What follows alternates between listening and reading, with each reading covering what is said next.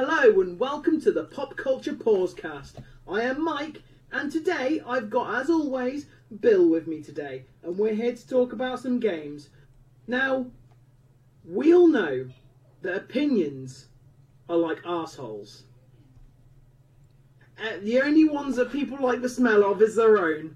So, Mike, I haven't even said hello to you yet, and you already talked about assholes. Let me say hello first. Jesus, what's going on? Hello, everybody. Yes, Mike's talking about his arsehole. Please continue, Mike. Tell us about your Yes, ass. Tell us about your ass. are like assholes. Everyone's farts smell, but people only seem to like the smell of their own farts. So I've never understood that. Is that true? Because I don't like the smell of. My, I don't go. You know, I don't wish there was a Febreze that smelled like my ass or something. You know what I'm saying? Yeah, it's the most tolerable. What? Your own farts? Yeah, okay, so Yeah. that that saying means that if you had to smell a fart, you'd rather smell your own. Is that what, what that saying means? Yeah, pretty much. Okay, I got you. Right, I've missed that for so many years. So, unpopular gaming opinions. Why don't you, Bill, tell us an opinion that everyone will probably disagree with? What Right. would that be? Shall we just get the easy big one out of the way right now, just Yeah, so I don't on. I don't have it in the in the forefront of my mind. Um, you're right. Kojima can't make games. He's rubbish. He's never made a good game in his life. He's he's he's just he's he's a glorified movie wannabe, and he doesn't even know what gameplay is all about. There you go. I'm- That, that's there's Alright, no need to argue well- about it. It's all done. well, the thing is, right? Okay, Bill. Right, where are we going? wrong? I'm going to tell you why you're not wrong in some aspects. Okay, that's kind of Metal Gear underhanded. Solid as a series, all right, has more cutscenes than it does gameplay, Yes, which which I'm not going to deny. There is you can't deny it. Just went round a roundabout way of saying that you're right, Bill. Basically, not really. well, that's what you just said. You just literally went round in a circle just to come back to the beginning and say, you know what, Bill, you're right. Kojima can't make a game. Look, he can't. Okay, this is the best. He can make a game if he's got someone talking him down. All right.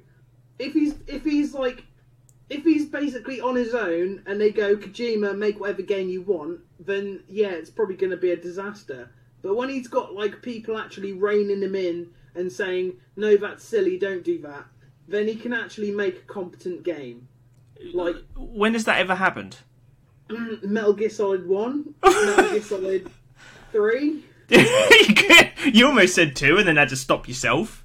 Well, two two has a really good start and a really good end, and the middle in bit is just kind of Where they left Kojima to sort of do his own game, like a baby that's been left to play with an electric plug. That's that's basically what happened with two. well. The thing is, there's there's, there's a there's a, a, a somewhat theory of basically like there's a head writer of Metal Gear Solids one, two, and three that mysteriously disappeared, and the fourth one is where like the the writing sort of really took a nosedive and went kind of was just eating it was like a snake eating its own tail and um but some people theorize whether he's like the driving force behind the first three games or whether he's just like he just did a little bit of optional dialogue I reckon, right? I reckon Kojima sits in his office, getting paid millions for what he does, right?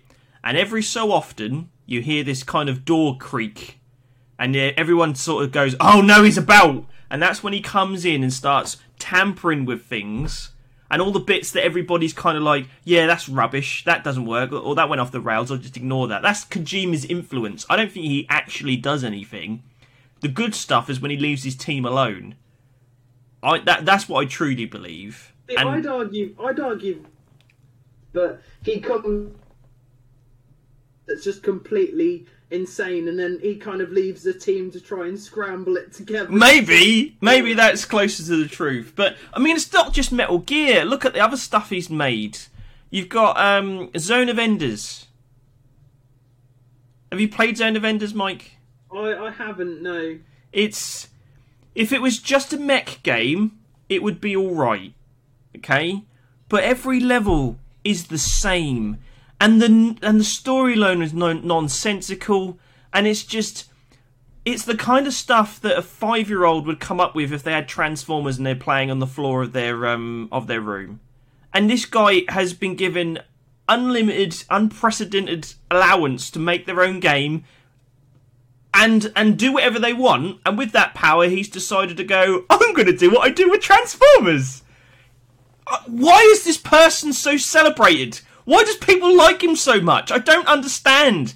He literally, he literally just goes and vomits over your console and then goes, "You're welcome. That's distinguished." And everyone goes, "Oh yes, very good, very good, yes." Why? I don't get it. Well, he's like he's like um, uh, Tetsuya Nomura, who's the guy behind Kingdom Hearts and like. Oh my god, there's another one.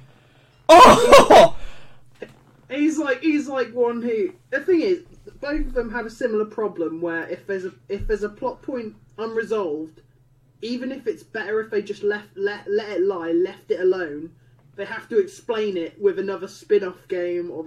okay, go ahead. Now, the next unpopular opinion um, might rattle a few cages, but you know, it's my opinion. I'm I'm, I'm not really too fussed. Now, calling all PC gamers. Oh dear. Shut up.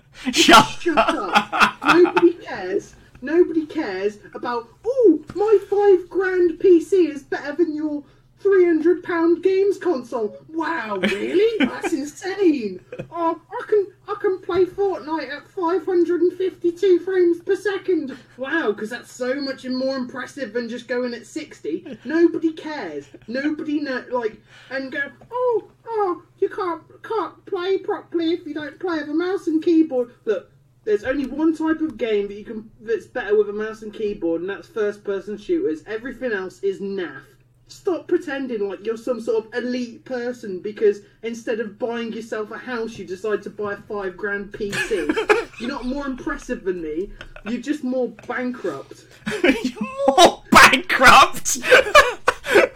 I um I do I do echo this. My my biggest concern is that if you love PC gaming, fine. I've got many friends that do and I always tell I always joke at their expense as well because by the time I've put in a disc and started playing a game they're they're still installing it. Although nowadays it's not really that different because it takes a long time to install console games. But my biggest concern or biggest biggest gripe with this is that when someone goes and says, "What's your favorite console?" You know, what, what's your what's your favorite uh, period of gaming? PC gamers just think it's like I don't know, toffee nosed or big of them just to step into the conversation and go, "The PC is always the best because it's every console in one." I don't care. That's not what I'm saying. And and not to mention the fact that yes, PC can do everything if you really wanted it to. That's the point of a PC. But that's not the conversation we're having. We're not saying that yes, you just get the PC out and throw all your other consoles away. There's a there's a reason that people still have this conversation. You know, consoles still matter, and I still like controllers. All right, I can play more different variations and and playing on a PC, by the time I've sorted out what key does what and making sure my USB um, controller connects correctly and everything else, I'm still doing settings. And let's be honest, Mike. Right? Let's be honest. If you're a PC gamer who plays everything, you spend more time setting up the game and worrying about the frames per second and the graphics than you actually do finishing games, do you? I'm just chucking it out there. I'm just chucking it out there. That's very true. Plus, in your in your um, you know, lovely five hundred pound game chair, it's not going to be near nowhere near as comfortable as sitting on the sofa with your with your junk hanging out, holding a controller. It's just not. It's just it's different vibes, you know. Different just- vibes. It's a lot more relaxed. I feel like when I'm like when I'm playing a game on the PC, it feels a lot. I, I feel a lot less relaxed and more like I'm I'm zoned in. I'm like locked in, sort of thing. Yeah, I mean, just- we've all grown up now, Mike. You know, when you, you you just mentioned something key there. You've grown up. You've got a living room where you can play video games in. We're not still in our parents' house in our little bedrooms like you keep acting like you are in front of your desk playing your PC games. You don't need to do that anymore. You well, you might have your own place. I don't know. Maybe you are still in your parents' basement. I'm just saying that there's more room than just your bedroom, and recreating your bedroom in your own house is not cool. Okay, grow up. So what? What? Uh, Should, maybe we should have said we're going to lose all of our viewers or, or listeners by the time we finish this episode. Go on then, Bill. Give us another opinion. All right, what else we got in here? Open world games. Ah. Then oh, they're oh, not. Oh man, I jotted this one down. then they're not great, are they? Let's face it. Open world games, what a waste of time. Do you know what the funny? Do you know what's better than open world games? Options menus and title screens. I don't need to walk aimlessly in a direction to get from one level to the other. I would much rather just have an option where I go to a level select or or maybe a loading screen that just gets rid of all that complete and utter nonsense in between action scenes. Oh, it's more immersive. Oh, it's better because you're actually part of the world. No, I'm bored. And I don't want to go through this lifeless, unnecessary walk simulator just to make them think I'm immersed in a world that is dull. Forget about it. The, the thing is, you can put you can put like like say for example, Uncharted. Let's take a game like Uncharted, a linear one. Right? Yeah, yeah. Look at look at an action set piece in Uncharted. Like um, I don't know when you're hanging off a plane. Right? Mhm. That's really cool. Yep. Now you, that's that's cool, but you wouldn't be able to do it in an open world game because there's too many variables. You wouldn't be able to have that level of excitement in an open world game because you've got a lot more things to worry about. And not just that, but if you do have an open world game, you're also limited by the amount of the difference in environments that you can have. You can't just you you have to kind of have like it, like even with Breath of the Wild, you're limited to like the, the bit where there's grass, the bit where there's lava, the bit where there's water, and like the bit where there's desert, and those are your options. And and they you have these massive open worlds, and all they can do is just put stuff in. Like I'll tell you what, I've played, I, I've put so many hours into games like The Messenger. I've been playing Doom recently and stuff like that, and I've been having a great time. I a hundred percented Horizon Zero Dawn. I did everything. Got every collectible. Did everything. It. wa- I was like, that was a game. I finished it. Don't remember a single thing about it. Don't remember a name of a character.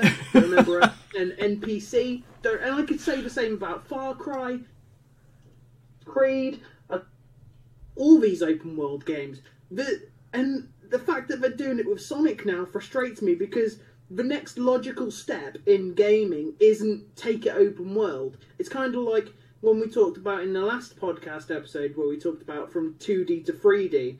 It's almost like how games back in the day went, we're 2D now, let's go 3D. Yeah. The trend now is, oh, let's go open world. Oh, Halo, Halo Infinite, let's go open world. Oh, Sonic, let's go open world. That shouldn't be the next logical step to make your game. You're trying to take your game out of its niche and put it into something else where it doesn't work. Yeah, I mean, I, I, I know what you're saying, and I totally agree. It's just there are if if you do manage to achieve those things, let's sort of talk about those uncharted set pieces you mentioned, right? If you do manage to do that in an open world game, no one's talking about how you got from set piece to set piece. They're just talking about the set pieces are there. So cut out the crap and let's just get to the set pieces straight away and make it linear. There's no there's no wrong with a linear game. It's no nobody. And here's my other problem with with with open world games. You you, touched on it briefly there, where you're sort of going from grass to, to, to, to desert to lava or whatever, right? Yeah. Again, the bits that you can mention and go, oh, this is the lava area or this is the grass area, they're the interesting ones. How you transition between those two worlds in an open world map, between getting to the grass area to the lava area, where it slightly gets less and less until it turns into a rocky crag, that's not the bit that people celebrate. You don't go, oh, this bit's interesting, where it's suddenly gone from lush grass to some sort of dirt track with a couple of rocks here and there, and God, this place is awful to look at because you're transitioning from one world to the next. But ultimately, the problem I really have with open world games is you look crap. Right? You you spent so much time on every little rock and every little tree that people are never going to look at or see or discover just because you needed the world to actually be cohesive. That your characters look rubbish, the world is boring, the, the, the missions and the gameplay is mediocre because you're restricted.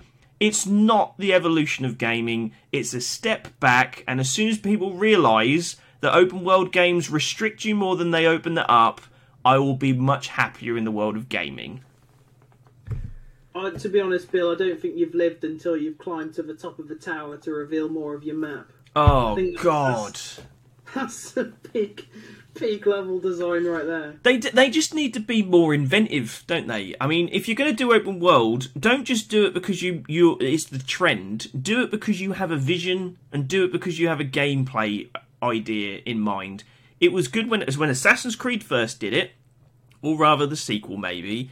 We were all impressed, but after the twentieth Assassin's Creed game, now we're all a bit sick. You know, give it It's like uh, I, watched an incredible video on Red Dead Redemption 2, right. and it was talking about how the um, basically the level design was at odds with the story.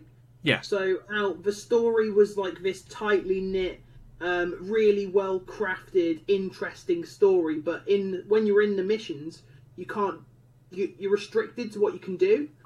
So this, when you're in the story, you can't just make choices. You can't just do random things here and there. You're locked in to a set linear storyline, like say, for example, an Uncharted.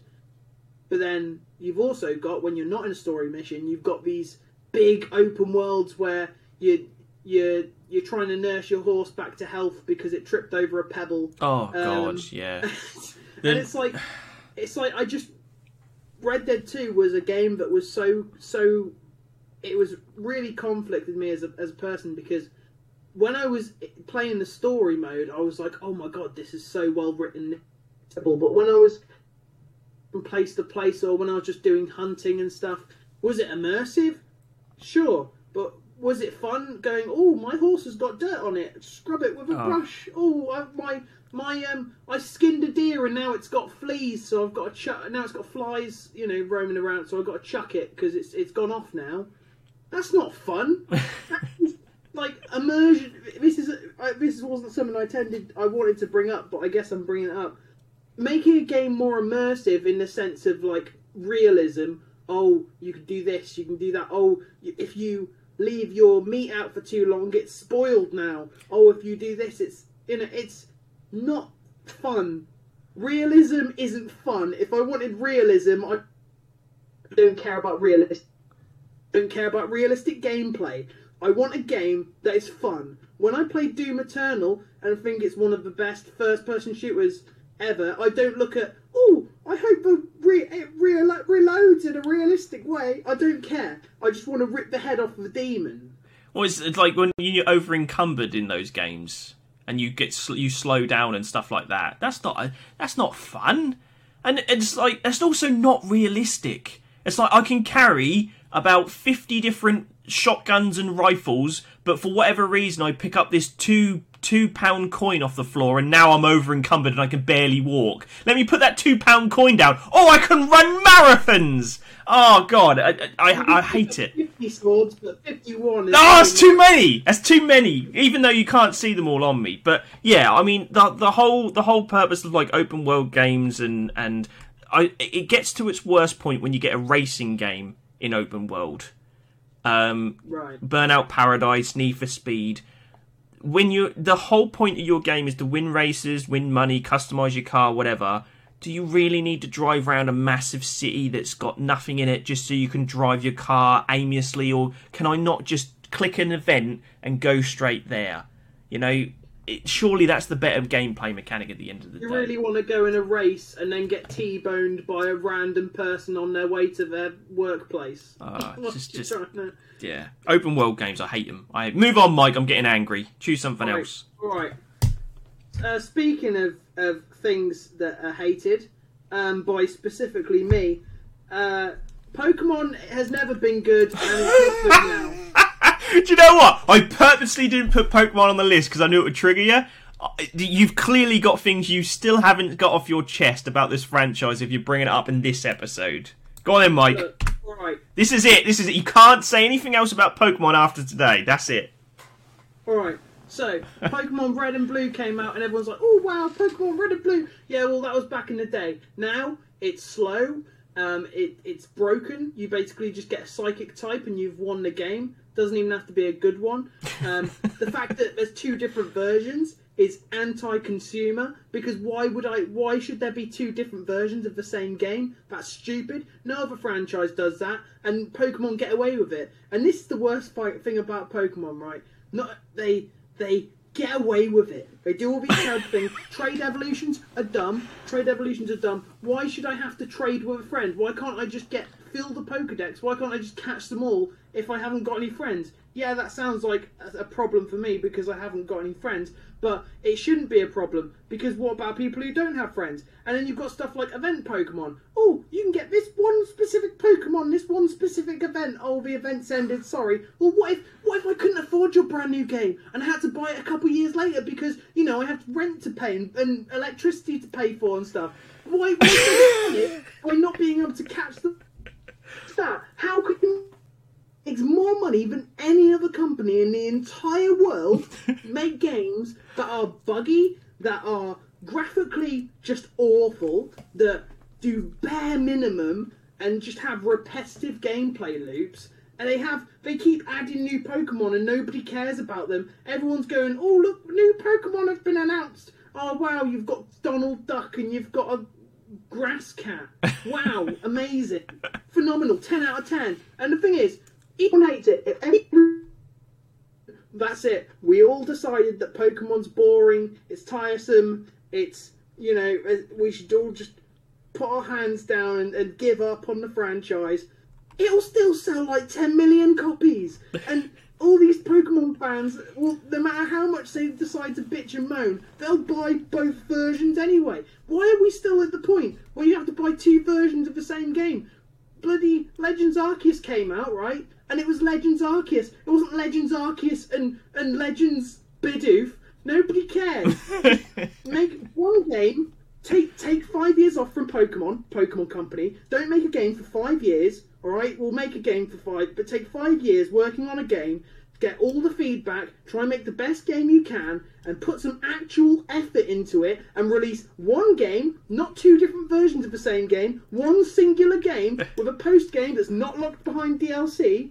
And then maybe you'll actually be loved by people. But at the end of the day, what I say is completely redundant because I could say bad things about Pokemon till I'm blue in the mouth, but you're gonna buy it anyway, aren't you? You sad, sad, sad people. Are you right? Are you right, Mike? I'm not alright. Are you not right? Do you need a moment? Shall we pause the podcast and give you a moment? Let's give you a Yeah, moment. can I, can I get can I get some tissues? Yeah, let's give you some tissues. Yeah, leave you some. Look, I, I, I, I get it. Um, I don't mind so much that there's two games because I've never been driven to buy the other one. Plus, to be honest with you, I had more fun with Pokemon when I had an action replay than I ever did doing things legitimately.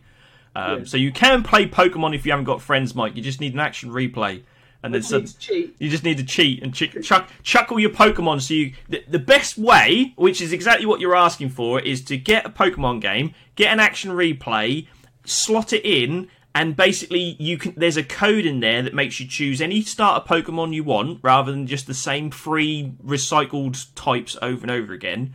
And there's an ability that when you go into the wild, you can find all in the one I played. You could find all the silver or gold ones within the grass. Yeah. Why do I need to go through all this trouble to make the game that you should be making from the start? That's the bit I don't understand. And don't don't uh, the whole Pokemon bubble burst for me when someone explained to me EVs and IVs. Have you heard about this? No. Right. Let me let me burst your bubble as well, Mike, because it's unfair that I've had to deal with it and you haven't. Right, and this this goes for all you you listeners as well. So you get a Pokemon, okay? My personal favorite is a Sandslash. All right. You level them up. You get them to level 100. You put all this effort into them. Yeah. Little do you know, there's a little thing behind the scenes that you can't see, a stat that you didn't even know existed called EVs and IVs.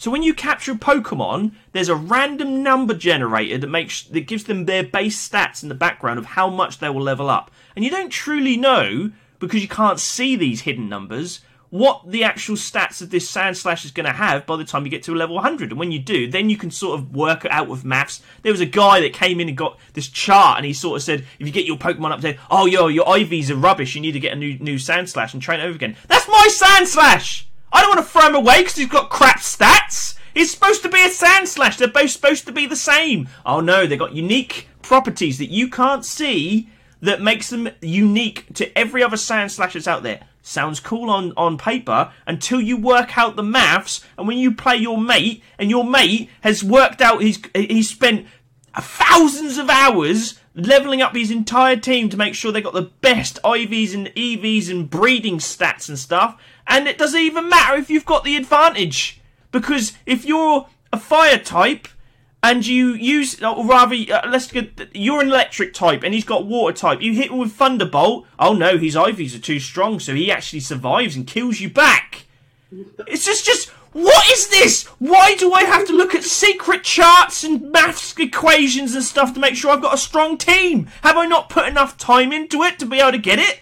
It just, it, it, it's supposed to be amazing, but people have broken it. It's your fans. You're the problem. You, you've just destroyed my Pokemon unpure. You're all criminals.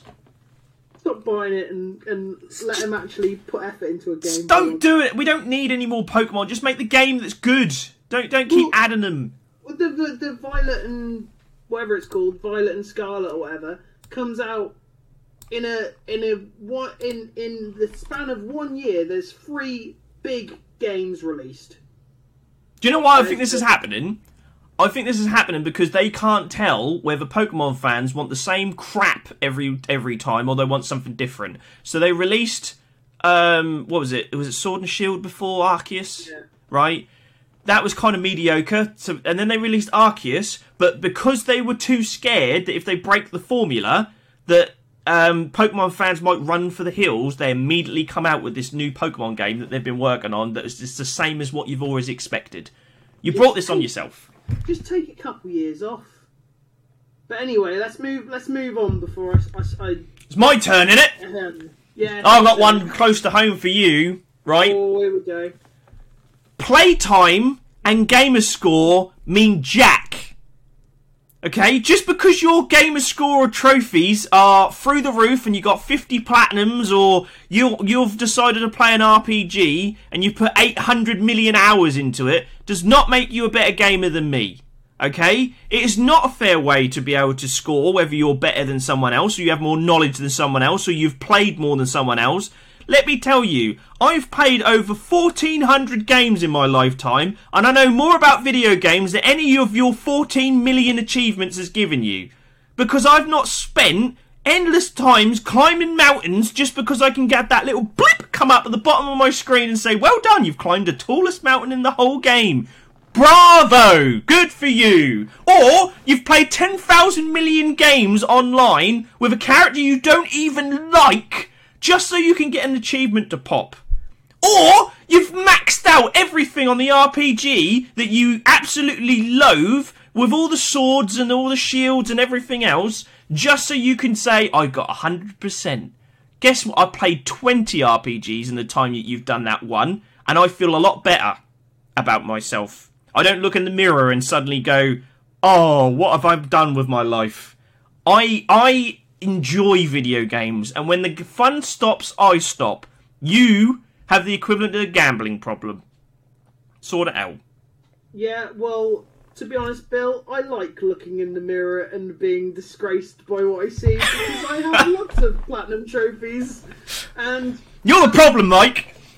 the, the thing is, it's it's the this is this is one one thing I'll say to sort of I I, I understand you're talking more about the tedious trophies, but what I what I think That's all right, mate. Take a moment. Take moment. Think it over, because I know this is a hard one for you to talk about.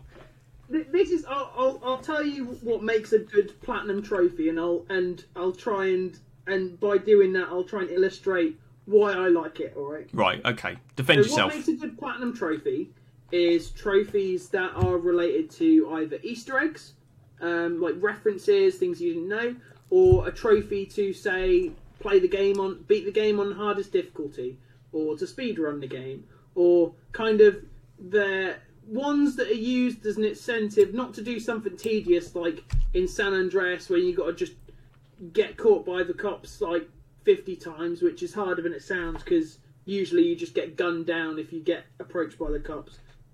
But it's more so like it, it's it's more so as an incentive to try and push you in either either teach you about things you didn't know about or push you to go that one step further.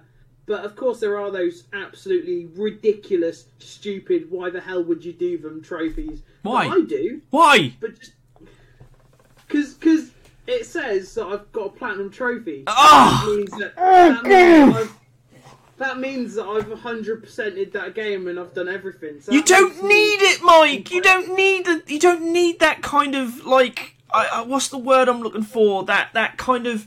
You just need to know you've done it. You just need to know you've had a good time. You don't need the game to accept that you're a gamer, because it's what it does.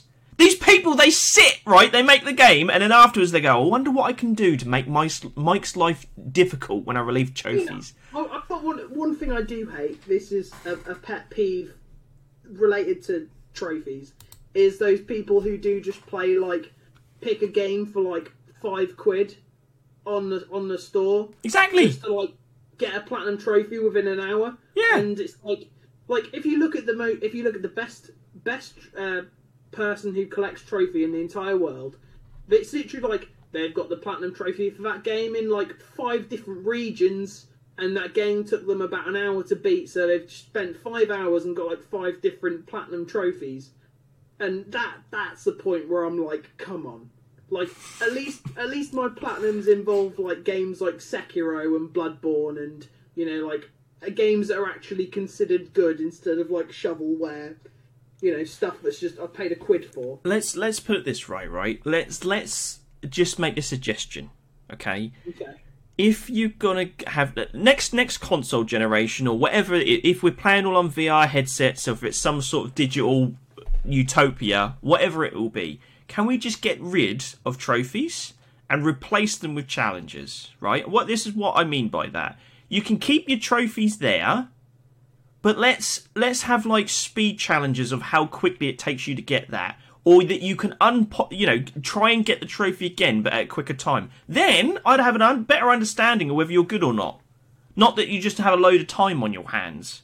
So if you have to climb a mountain just to make it like pop up on the bottom of your screen, and you took ten days to get there, that's not very impressive. That just means that you've got a lot of time in your hand. I feel sorry that you can't, or you won't, fill it with something else, right? If, however, I can see that trophy several times and someone's managed to do it in a day, someone's managed to do it in an hour, someone's managed to do it in 10 seconds, that's a bit more interesting. I'm actually worth having a look at what you've got to say then. It's, it's just, oh god, it's so laborious. All of it. It, it, I do think it depends, but like Resident. If I didn't, it, I would have. If I'd beaten it, if I just played for it once, I would have enjoyed it. But because I decided to go trophy hunt, trophy hunting, I I sped run the game. I beat the game on all the difficulty settings, including invisible enemies. I did a no save run. I did a run where I didn't Yeah. have to hit. Just makes you kind sick them.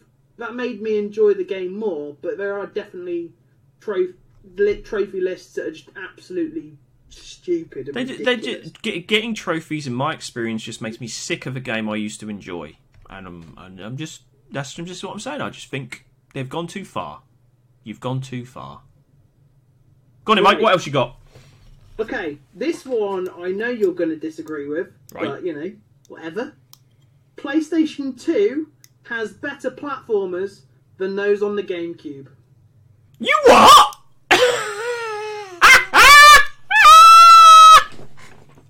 that is probably the most ridiculous thing you've ever said. Right, explain yourself, sir. Do you know what's not a good game? Mm. Mario Sunshine. Oh, there we go. There's that low hanging fruit. Go on, then. Keep it going. So Mario Sunshine is the arguably the biggest platformer on the GameCube. You know, good old Mario. Probably the worst 3D Mario because it is it is buggy. It is not fun. You've got things like Yoshi that just drowns into a vapor. You've got the stupid blue coins. You've got the terrible challenges like the pachinko machine, which is just completely busted. Uh, it's just absolutely god awful. Now, when we talk about PlayStation 2, there are arguably, of course, there are games of platforming elements like God of War, but I wouldn't consider that a platformer because it's mainly action based. But the three big hitters on the um, on the PlayStation 2 is Jak and Daxter, Sly Cooper, and Ratchet and Clank. Now, I know Billy doesn't care about anything that's not gameplay, but I think that Sly Cooper has the the Sly Cooper trilogy has probably the best writing in a platformer. I also think the sneaking is fun and it's an interesting twist on the platforming formula. I think Ratchet and Clank, the original trilogies, are not only edgier, but funnier and better written than the later Ratchet and Clank games. I also find the shooting really fun, apart from maybe the first one, but the second and the third one came out on the PS2, so it still counts. Um, Jak and Daxter, the, um, the first one is a really well made collectathon, and definitely way better than it has any right to be. I think Jak 2 and 3 are also a, a great step up, even if it goes in a bit slightly different direction. Now, when you look over the GameCube, right now, I'm not arguing whether the GameCube is better than the PlayStation or vice versa. I'm arguing specifically the platformers. So obviously stuff like Luigi's Mansion don't count. Um, but like, what are you left with? You left with like what Billy Hatcher. You've got like Have you played Billy Hatcher? No. Well then, Yes. you don't know nothing. You don't know nothing. You can't go picking that game out that you know nothing about and say, "Oh, Billy Hatcher." Don't be like that, Mike. Don't be that I- I- person.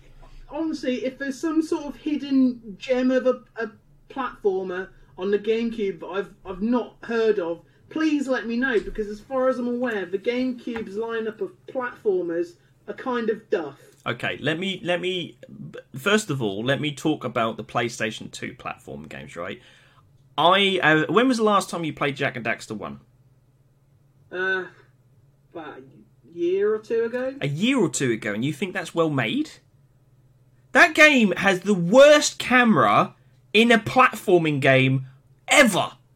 It's god awful. It's be- it, it's better on the on the versions I played though. What is it? Was it the PlayStation Two version of the game? No, No. Right. So already you've you've already discounted the fact that the Jak and Daxter games you've been playing are not on PlayStation 2 versions, but that's the the, the HD version of something that you used to play, right? right. Okay, so let, us just disc- disregard that because y- your opinion already is, is is sullied by this. But the camera Yeah. is terrible, the look ahead is bad, the the graininess in the fog is awful, and there are so many times where you fall through platforms or you were supposed to do oh god going into that underground level with all the electrical bits and pieces where if you just touch something you'll eventually teleport like half an hour an hour backwards just to get another bloody uh, egg because they're eggs. In collecting eggs, I don't care what you say, Right. they're eggs. Right. So, Jak, but that's the best one of the lot. I haven't. I've played the first level of Sly Cooper and not not too much else. So I'll I'll hold my up as that as that's been my Billy Hatcher. Right. Okay. Don't even get me started on Ratchet and Clank because Ratchet and Clank is the worst of platforming games I've ever played. It's dull.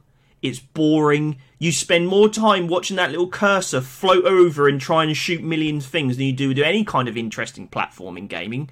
And if it wasn't for the characters talking, which they're not exactly a Banjo Kazooie, are they? They're not funny.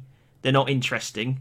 Um, in fact, the, most of the other characters look ridiculous with the way their faces stretch all over the place. Got, it's got better writing than Banjo Kazooie. Banjo. Kazooie is funny. The level design is fantastic, and it holds up today. You go playing Ratchet and Clank now, and it's it's it's just so dull. The worlds are so boring, and and you're just flying around empty space, and it's uh, it's just tedious. Right now, let's list off some gameplay, play, uh, some platformers on the GameCube. Now, you could. Do you want me to go outside the box of the realms of what you would class as a platformer, or do you want me to strictly stay to platforming? Because I can do both. The argument is about platformers. So Okay. Well, would you cl- let's let's narrow it down for me? Would you class Super Monkey Ball as a platformer? Uh, I don't know. Well, Yeah, I guess so. This is what I'm saying. So outside the box kind of stuff, you see, people don't think about that. So when you start looking at those kind of games, you start going, "Ooh, interesting." Now I can say, without a shadow of a doubt, regardless of how this game is being ridiculed, that Star Fox Adventures is better than any of the games you've just mentioned because it's cohesive, it's fun, it's got good animation, and it holds together better than any of those. I never fell through the floor on Star Fox Adventures like I did in Jak and Daxter. That happened to me. I was pissed. Just wanted to just throw it out there. Uh, well, obviously, this is. It's it's it, uh, we're not going to obviously get past the fact that it is very hard to argue when you've got an opinion and the other person thinks so drastically different. Well, it- it's because you're wrong. Yeah, you, you just not got an opinion. You're just wrong. What about Wario World? You played Wario World, the most um, the most forgotten about 3D platformer on the GameCube, which is absolutely phenomenal and better than any Crash Bandicoot. Wario, I from I've only seen gameplay and it looks shit. See, look. And what you think? Jak and Daxter and Ratchet and Clank One look good compared to Wario World. You cle- This is this is coming from a person who clearly hasn't played it. Bill Bill comes out of left field talking about graphics like that's important. All right. Uh, what? You brought it up. I'm just defending it. Not to mention the fact the GameCube can actually handle a lot better 3D platformers than what the PlayStation can. Not okay. Let's go out of left field and not worry about graphics. Let's let's go do a controversial one. Yeah. Sonic Adventure. Every single one of them is on the GameCube, and people still talk about them today. They do. Yeah. No one's talking about Ratchet and Clank 1 and Jak and Daxter 1. Though some of those platformers people consider to be the best platformers of all time. I'm not going to say they're right, but I'm, I'm telling you, Sonic Adventure is on there. Not Well, if you don't like that one. What about Zelda? All the Zeldas are on the GameCube as well. You're going to just f- forget about that? platformers. Is Zelda not a platformer? What about Wind Waker? You can do more platforming in Wind Waker than you do in Ratchet and Clank. Going up against the ledge and like climbing it isn't a, isn't what I'd consider a plat. Well, shooting shooting every little robot in the screen before you get to a single jump is not exactly a platform if you're talking about Ratchet and Clank. You spend more time just moving the cursor around. Who turns around and go, "Oh, my favourite platformer, Legend of Zelda: The Wind Waker"? Nobody says that. It's like an action adventure game. Well, in that case, so is Ratchet and Clank because that uh, you don't do. If we added up every jump that you did in Ratchet and Clank compared to every jump you did in Zelda, I guarantee Zelda would win. So what is that if that's not a platformer? I, oh, the mechanics are, are more favoured towards platforming in Ratchet and Clank because you've got a glide ability where you can jump and glide. There's where you've got a swing. You've got a swing with like a. Shut up! I know there's a rope in Zelda. I can see your face. I'm just telling you. I'm just telling you. Zelda is not a platformer. It's no, mo- it's more of a platformer than Ratchet and Clank is. So if you're bringing Ratchet and Clank to the No. adventure, okay, let's move on. What about Metroid Prime? Silence, people. Silence. Listen to that. That do, do not adjust. Do not adjust your podcast. You are hearing things correctly. I silenced Mike. Look, alright, I'll concede that Metroid Prime is good, alright? Decent platformer too, if you think about it. I never, I don't remember selling, saying that the uh, GameCube platformers are all bad. Mainly just Mario Sunshine. Yeah, so yeah. If you're judging the whole thing on Mario Sunshine, maybe, even though I consider Mario Sunshine to be better than those games you've mentioned, even with its problems. But when you actually think outside the box, don't don't start, Mike. I think it's best that you uh, that you uh, redeem yourself with your next topic, if you ask me. But look, look the Ra- Ratchet and Clank is one of those series that's gotten better with gameplay over the years, but worse with the writing. So I have, I, I, I like the old writing style of the old games, and kind of makes me a bit sad looking at how they've sort of gotten worse and more fluffy and cutesy and just terrible. Jak, So- Jak and Daxter is a better game than Ratchet and Clank. Um, I'm all about Jak and Daxter. I'm more intrigued to see what else is going to come up, but I'm not going to make any jokes and say it's better than anything that's on the GameCube. Come on, Mike. I'm I'm I'm trying to defend my home. I'm trying to. Everyone, everyone talks about Nintendo. Nobody shuts up about Nintendo. Everyone's like, "Wow, Nintendo, Nintendo, Mario, Sonic, Zelda, wow!" But nobody gives any. Nobody like shows any love or admiration. Mate, I'm going back and I'm playing all of the PlayStation- PlayStation 1 and PlayStation 2 um, library. I'm actually doing that right now, so I am. I just But I don't say ludicrous things like it's better than GameCube's platformers. I think in terms of how like in terms of like pop culture, I think people always undersell the PlayStation. Uh, un- unless you're talking about like a The Last of Us or God of War or whatever, which you know I don't want to get too much into it. But God, I hate the fact that everyone talks about the new God of War like it's the second coming of Christ. It's it's a good game, but I honestly prefer the gameplay of the old ones. I hate there's cameras like stuck on your shoulder and just follows you everywhere. Yeah, it's more immersive if you're watching a film, but when it comes to playing a game, no, it's not. You've you you got you got the camera so far up you that you can't actually see enemies around you. Yes, the camera was pulled back in the old games, but that was for good reason, so you could actually see where all the enemies were going. It was faster, it was cooler. You know, the platforming kind of sucked, but I'd rather have boring ass like I'd rather have not that great platforming than just walls that you climb where you just hold the up button and just go oh, oh go climbing up the wall. Like the new God of War gameplay wise is ass. It's it's it's good. It's fine. It's fine. I don't want to make out that it's terrible. But I just think the old God of War games are just so much better gameplay wise and I just think that instead of pretending like, oh, the old God of War games were terrible. Kratos is more mature now. He was just an angry, angry man in a terrible hack and slash game.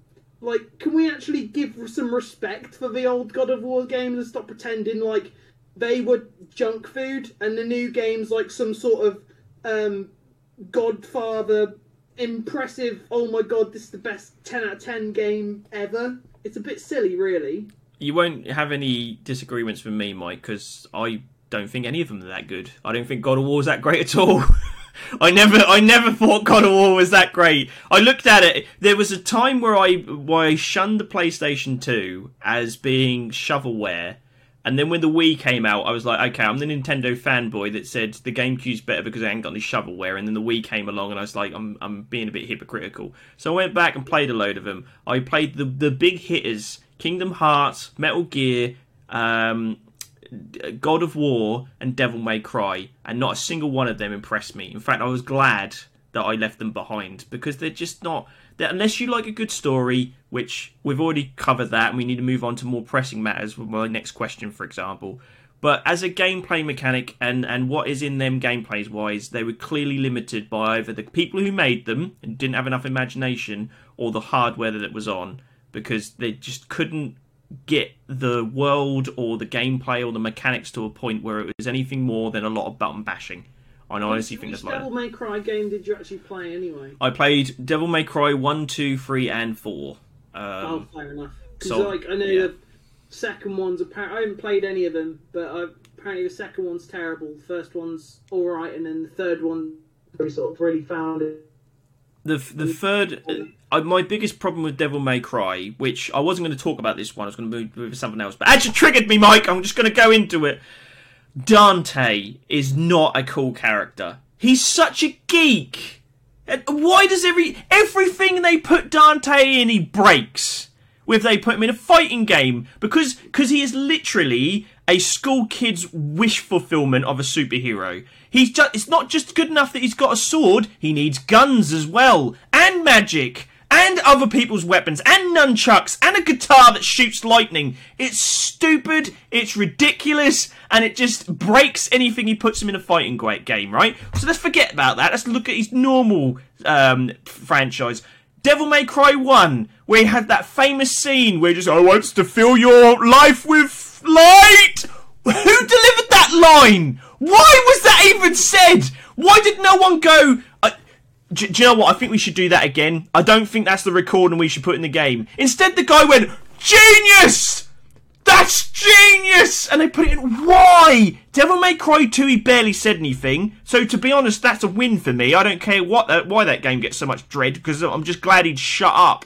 In the third one, he surfs a demon while eating pizza, killing everybody, which would be cool, but he can't shut his mouth, can he? So he's walking and go, woohoo, yeah, woohoo, woohoo! Mario does that and everybody thinks he's dumb. Dante does it and everybody thinks he's a god. Explain it to me. I don't get it. I don't understand. And, as the final nail in the coffin, Nero is much more cooler than Dante ever was. I, I, I love I love schlock. I absolutely love anything that's like like terrible voice acting. Oh man, it's um, bad. Really over the top stuff.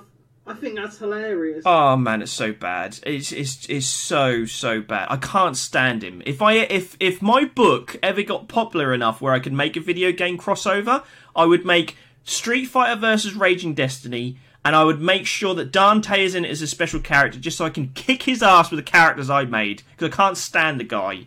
You stupid, you stupid silver hair. And even even the remake was dumb. I will admit that he was he was dumb too. Kind of yeah. All right. I think I'm done now, Mike. I think I've had my moment. Shall I talk about something that's going to trigger you? Yeah, go on then. All right then. I think the N64 controller is one of the best controllers ever made Oh, why do you think that? because I think it's got a setup on that controller that is pretty that's pretty well made for any kind of uh, game. Yeah, then twin sticks you might argue is better than C buttons, but I would much rather have C button. Who who right when they're playing a a, a, a first person shooter needs full 360 motions on their on their legs. I th- there's always side people doing side strafing or walking forwards or backwards like that and and they go go like in the compass points, but there's no one who wants full 360 movements of the legs. I never see it in any competition or anything. So having four buttons that can be pressed at the same time to get those extra compass points is not a problem. That controller allows you to play fighting games with six face buttons. It allows you to play platformers. It allows you to play shooting games, although left-handed. But yes, I trained left-handed because that was the first console I played. So I had to change what I did just because you guys had dual control sticks after a while. Okay, so don't you can play uh, first-person shooters on there, and if you say you can't, you're no better than those people that says, "Oh, the only way to play a first-person shooter is on PC with a keyboard and mouse." It's the same frigging thing. Okay, you don't have any neat you can you, can plug whatever you want into the back of the controller for rumble pack and, and, memory cards. I can exchange save files with my mates. It they, they were multiple colored. They th- that controller just allowed me to play so many different types of games whereas now if i get a fighting game i need to buy a six-faced controller to be able to play it. I need to re like even when you're like playing with dual sticks on a on a um, on a first person shooter you can't press the four buttons and the stick at the same time. So everybody's like making the most of these shoulder buttons as best they can. Well, if they were actually pressing the yellow buttons like they did on the on the N64, then you wouldn't need to worry about having to map so much complication to all the shoulder buttons instead because the buttons are already there. So I don't understand. I think the N64 controller is phenomenal. It's perfectly fine and it played everything. And then we had to change the rules. Well, what I don't understand, Bill, is why um, if if the N64 controller was so good, then why is one of the worst things considered about the N64 that all the games have terrible camera controls? You've been wrong three times tonight, Mike, and I'm going to put you right because the worst thing about the N64 is everything's bloody blue. It's, it's the graphics are the worst thing on the N64. They're not aged right. There's nothing wrong with the controller. Tell me what's wrong with the controller, Mike. Let's this way. First, first I'll uh, I'll say something subjective because it's factual. Right. Um, no, no game controller has ever tried to um, tried to copy what the N64 did, and that and if if the controller was so great, so fantastic, why has every game been a, some sort of variation on the DualShock 1? Now, this isn't me saying that the DualShock 1's one of the best controllers ever made, because it isn't, but why has every controller tried to basically copy that format when the N64 controller such a ma- magnificent console You controller? you oh, you the best controller fall you fall into my trap like a fly to sticky paper, Mike. Because if that was true, right? If that if the DualShock was it one or two that you said there? If that was the Well, he- well, the first one was the one that sort of popularised the second stick. Okay, right. So that if that was the the most iconic controller ever, and that was flawless, why is it when they try and emulate that, they do not emulate the D-pad?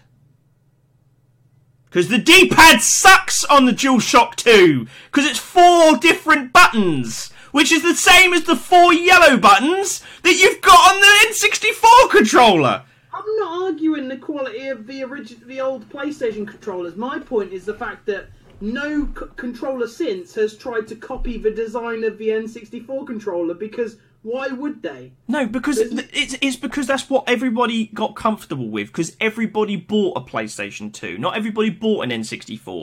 So, like everything else in the world, you could argue that go, that people say, well, why why if the arcade had it right with their control sticks and, and buttons that you slam like this. That why don't we all play games like that nowadays? It's because people brought it home, they were uncomfortable, even though you can press buttons faster with your two index fingers than you can with your thumb. So technically, the arcade is a better experience for quick button presses, right? And that's why still people play fighting games with them today. What I'm saying is, is there's nothing. The N64 is the best hybrid controller. It has the possibility to do so many different genres with no compromises. Whereas the DualShock, just because we all owned one, didn't necessarily mean that it was the best choice of what we could have had instead if people got used to what was better for them. Have you?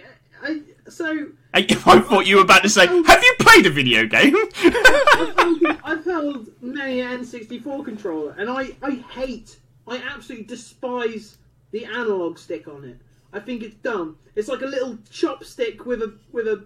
It's like a thin mushroom. It's got. Like, it looks like it can snap, and it's just so wiggly and, and terrible. I don't is like the the dead zone on a N64 controller is still being used on things like super, uh, uh, like on Smash Brothers because the dead zone is not as bad as the DualShock 2 where I can press right for almost an inch and the game still hasn't registered that I've pressed anything.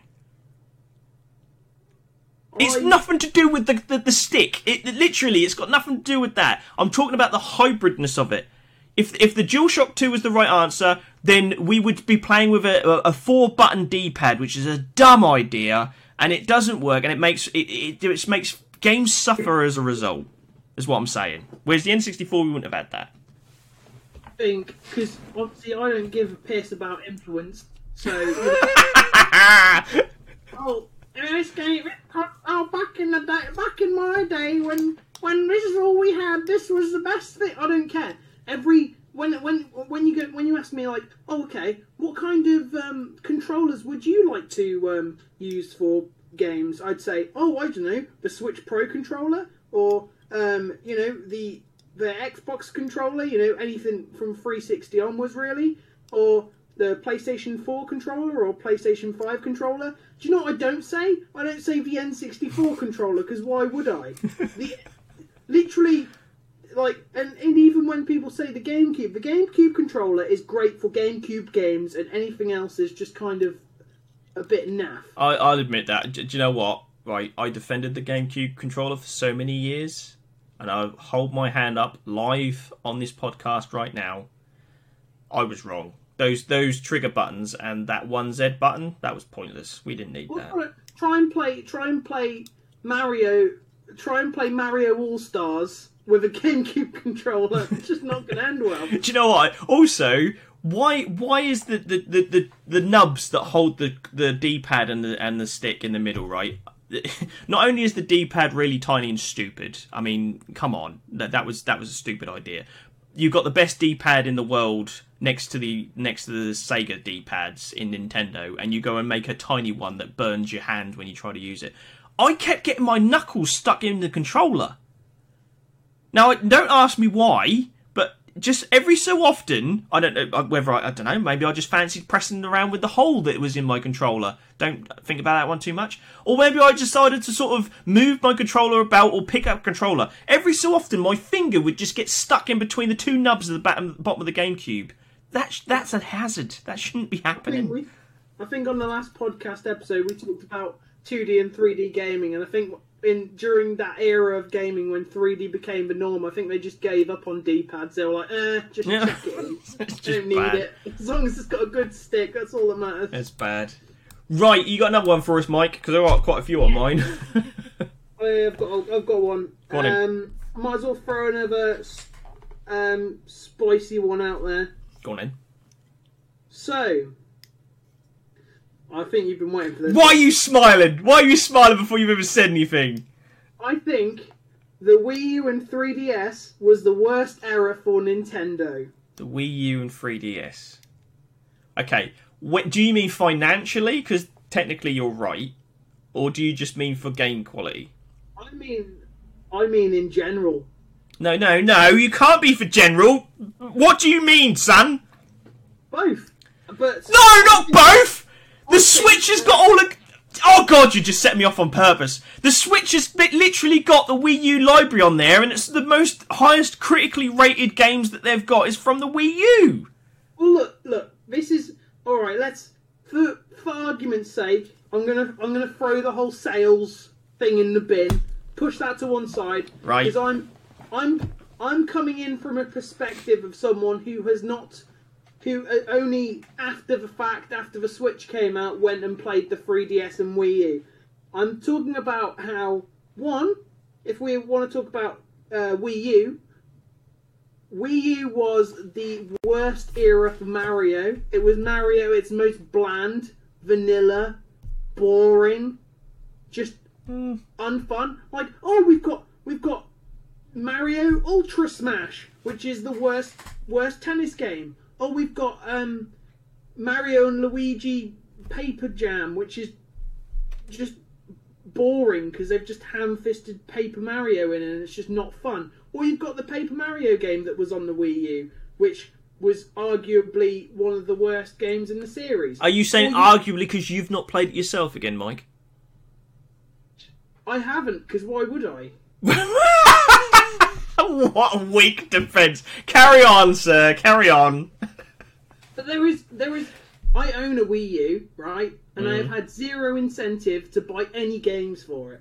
In fact, the only games I have got on it are virtual console games, which are games from a previous generation, or games that have been remade for it, like Twilight Princess and Wind Waker, which you could argue are actually GameCube slash Wii games, not necessarily Wii U games.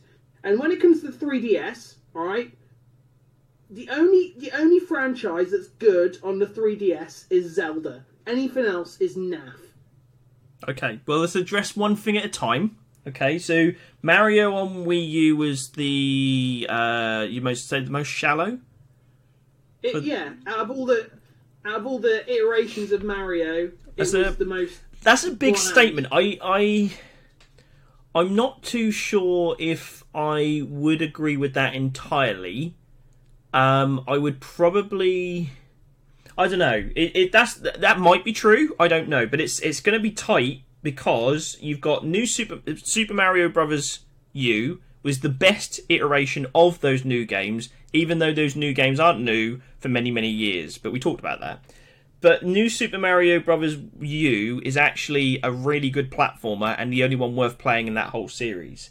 But let's move on to other parts where you've got Super Mario 3D World that you didn't mention. I, I lumped that in with all the other Mario crap that came out around. That's a pretty good platformer for the longest time. That's the be- that that's the best one. I still, I, I, I, I stand by my point when I say it is the the blandest out of all the 3D Mario's. Uh, I would probably Not, well, not the blandest. That that would be 3D Land, which came out on the 3DS. or Mario But then it's Sunshine because. Mario Sunshine is not. Mario Sunshine, I just I, I talked about how it was terrible, but that game has personality. Well, free 3D World maybe. I mean, I mean that's the closest we got to Mario 64 2, which is not a bad thing, really, when you think about it. Um, Color Splash actually got a lot of bad press because the Paper Mario fans, I don't know what makes them happy. They just obviously want Thousand Year Door 2.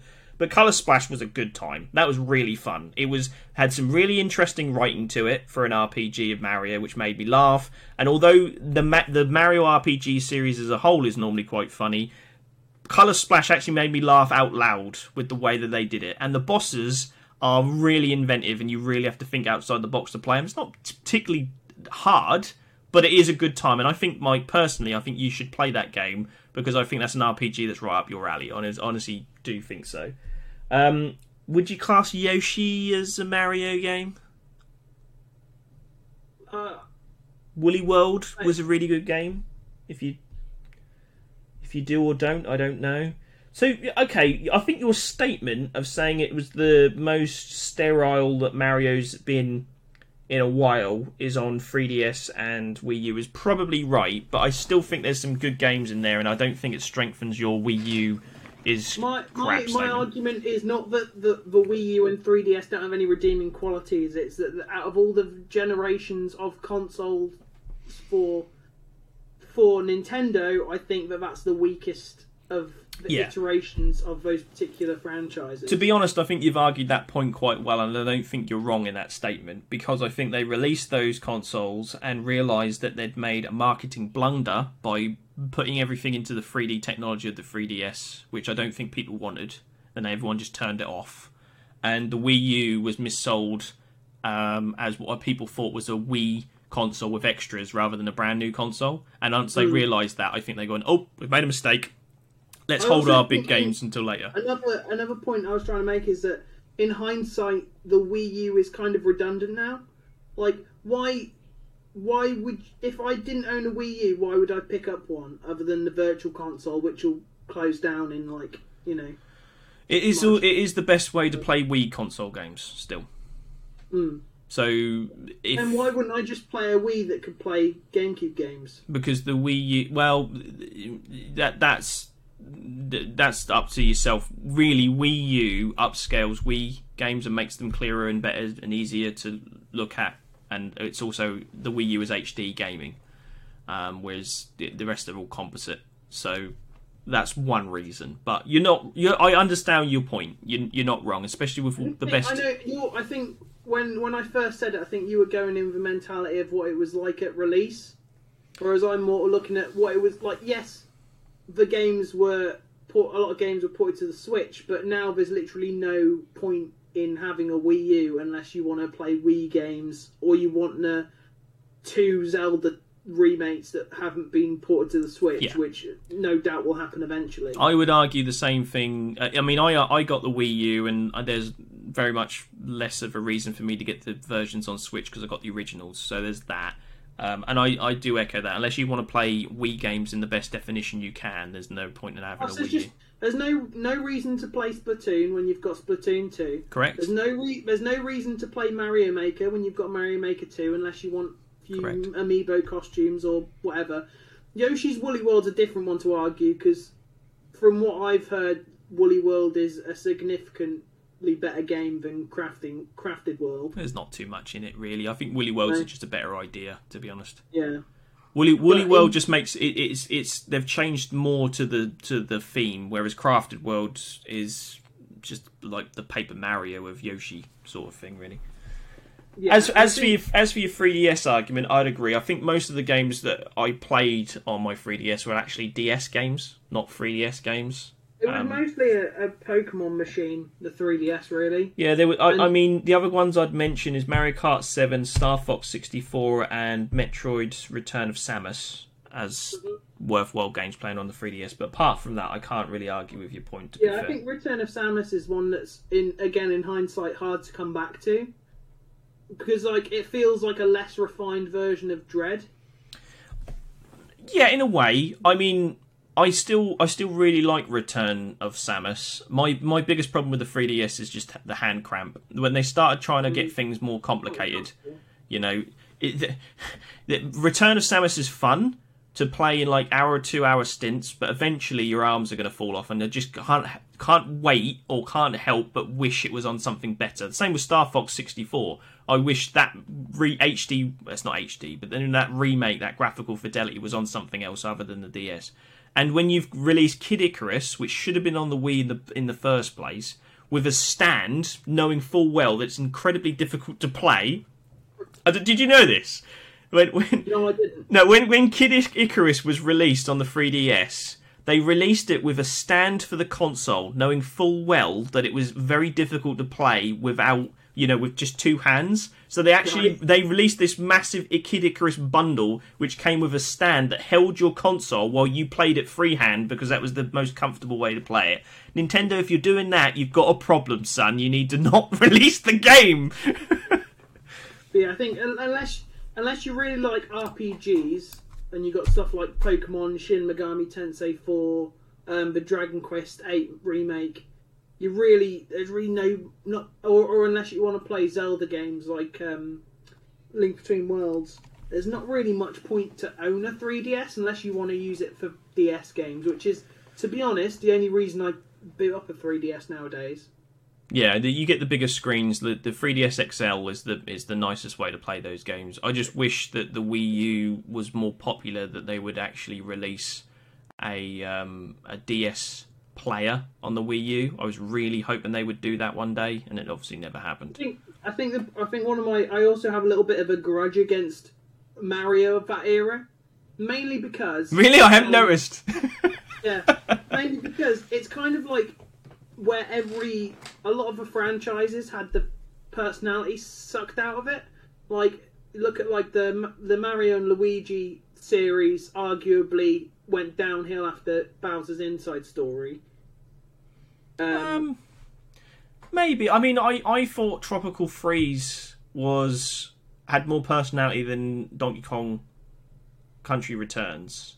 I didn't. yeah, I'd agree with that sentiment. Yeah, I don't think the tiki masks were really a good choice for a bad guy, but the the woolly mammoths and the penguins were a lot more full of personality. So that yeah, I, again, I understand what you mean, and probably for the most part you're correct, but there are a few exceptions, of course, with any argument. But here's another one for you, Mike. Here's here's one that I've I've found personally. I'm I'm going to put it out in the public. Um, Okay. That I've never I've never really had. The, I've had this conversation with one other person, and this person almost threw their controller at my face because they thought I was so wrong.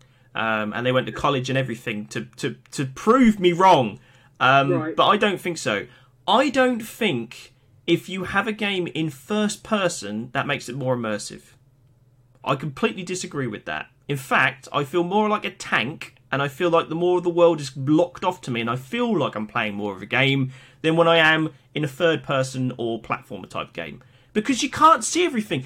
You walk down the hallway, and you tell me that your body moves at the same time as your head and it immediately just takes me out of the game. If I walked out, I'm not saying you, you, you should in a game or that there's a way that you can move your head solely from your body. I think that would be terrible. All I'm saying is, from an immersion standpoint, the moment I walk down a corridor with that gun out and I'm moving backwards, and oh, you can't see this because it's a podcast, but just imagine I've got a gun out in front of me and I turn left, right? I'm going to look first and then move the gun. You don't lock your shoulders and move your head at the same time. You're not Batman in the Batman suit, can't turn his head. I, that um, immediately takes out of immersion. Climbing ladders, looking over the edge, all of these things that you do with ease every day that you live your life, it's immediately made more difficult in a first person shooter game because you can't see your feet, and if you can, it's not where your feet should be. Climbing things is not where you should be climbing looking over and, and inter- interacting with the world is not right. Even when you pick things up like boxes and stuff. When I pick a box up in something like, I don't know, Zelda or God of War or any of that kind of stuff, I can clearly see what I'm doing. In a first person shooter, if the box is floating in front of me, then no. That, that that's not immersion. I'm completely out of it. I know I'm playing a game. Am I? Is it just me, Mike? Is it just me? You tell me. I, I don't attribute I, I don't attribute immersion to which view a game's in. I don't think I personally don't think that first person gaming's any more or less immersive. It's one of those things where it's a case by case basis. I've played first person games where I felt really immersed, but I've also played third person games where I felt immersed. It's not like I don't feel like every game has to be, you know, like I don't feel like Resident Evil Seven is any better than Resident Evil Four just because it's in first person. It might be scarier. I think that's what people are trying to say. Is is the first Yeah. person? I understand VR. VR, I understand.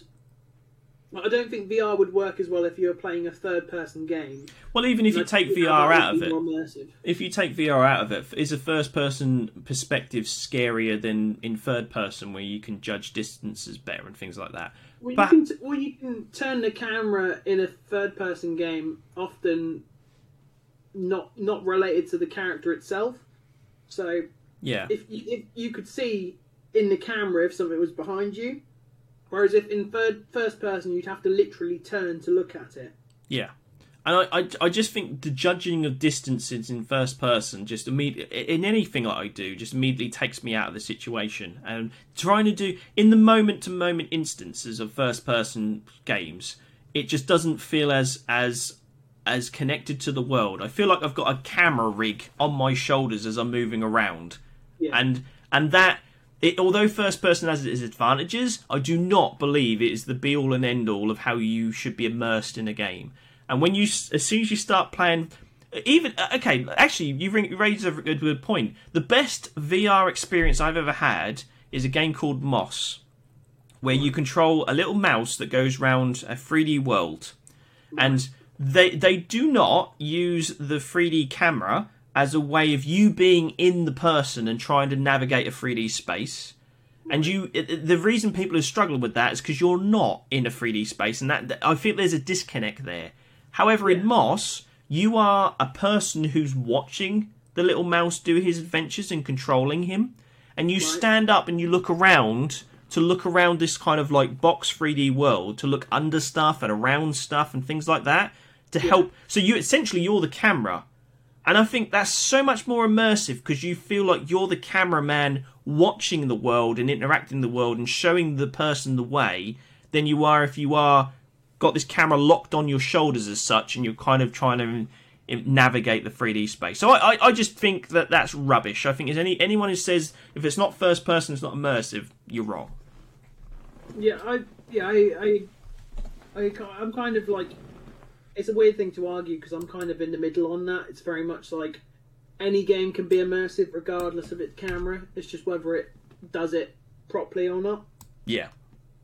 So looking at what I've got on my list here, um, I think that Xbox, out of the three main companies, has the worst exclusives by a country mile, and I don't think they've ever been particularly incredible. And some might argue that this take could get very um, dated in time, but I'd argue that um, like the Fallout franchise, for example, has been on a downhill slope ever since Fallout New Vegas, which wasn't even made by Bethesda. And Skyrim, though it blew me away at the time, in retrospect, I think it's just it's all right. And I think so. The only, in fact, there is only one thing that Xbox owns um, that is probably going to be exclusive. I I genuinely think is like um, amazing, and I, I don't want to lose it, and that's Doom. Other than that, Yeah. um, I'm pretty convinced that anything that comes out of Tony Hawk Pro Skater or Crash Bandicoot is not going to be exclusive, so I can't say I'm particularly worried about that. But when it comes to what they do have, um, I I've been playing through the Halos recently as the time of this recording, and I'm enjoying Halo, but there are better first-person shooters out there, definitely. Yeah, Halo doesn't. My biggest problem with Halo is it struggles to bring anything new to the mix. It just tries to increase the scale every time.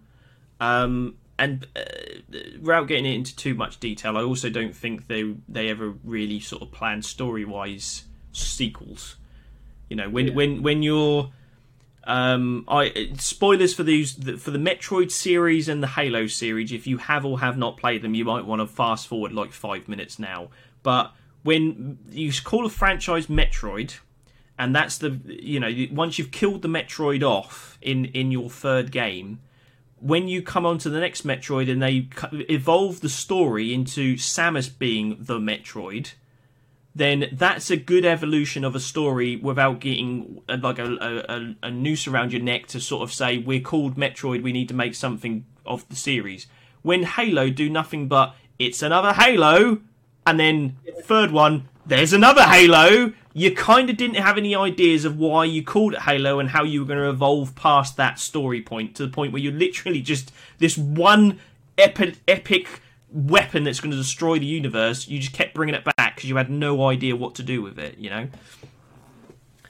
Um, I also, I also just like more kinetic gameplay than oh my shields are down, better hide behind a pillar until my shields come back again.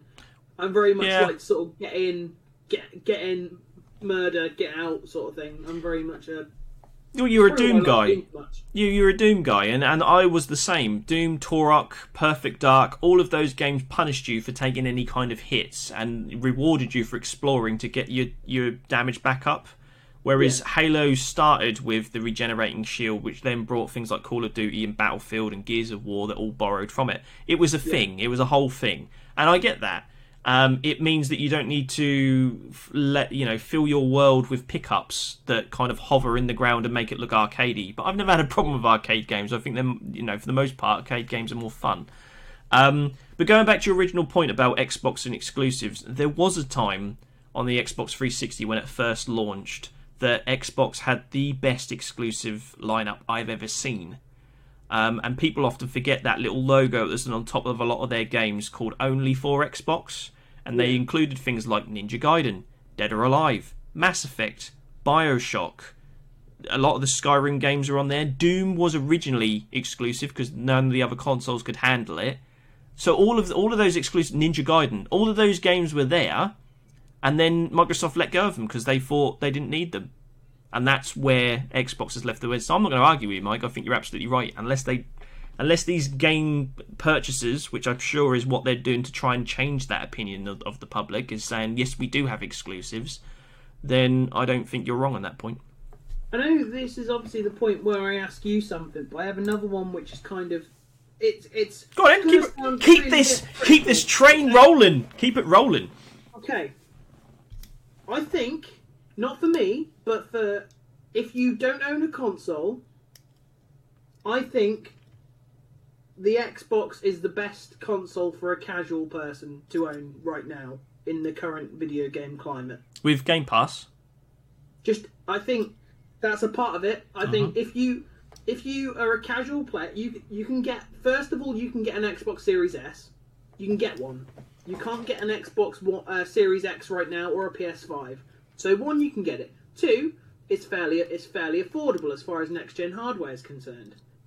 Also, if you just pay for Game Pass, you've got a ridiculous library of games that also comes with free online, so you can get your Xbox Live as well, so you can still play games online. But you've got absolutely gigantic, constantly revolving, expansive game library.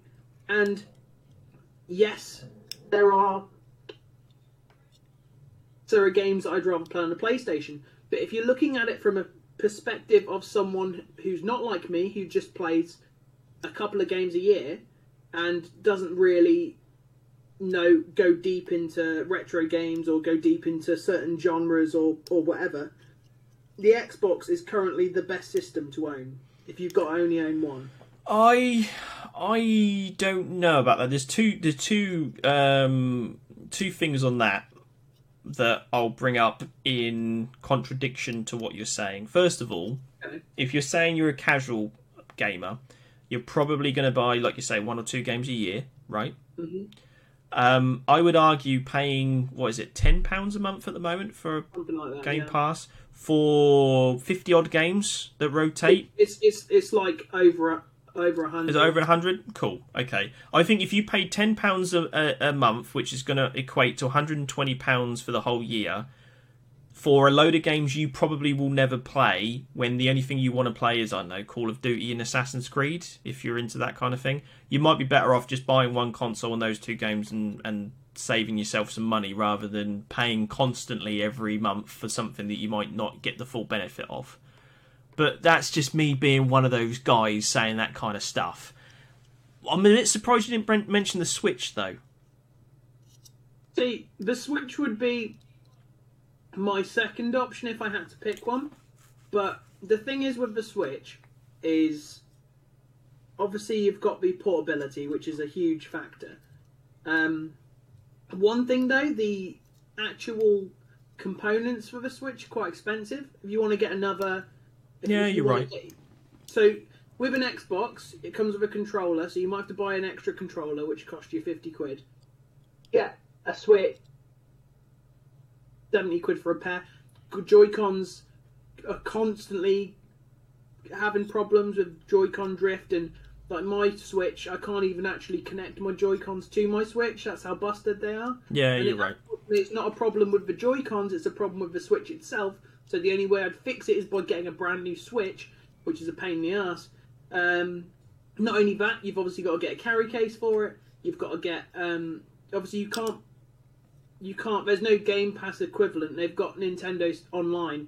But as a, ca- a casual player won't want to spend their money and time playing like Mario on the NES. I know we don't mind playing games like that, but for the most part, they'd be more interested in more modern games. And also, another point: Switch games rarely ever go down in price.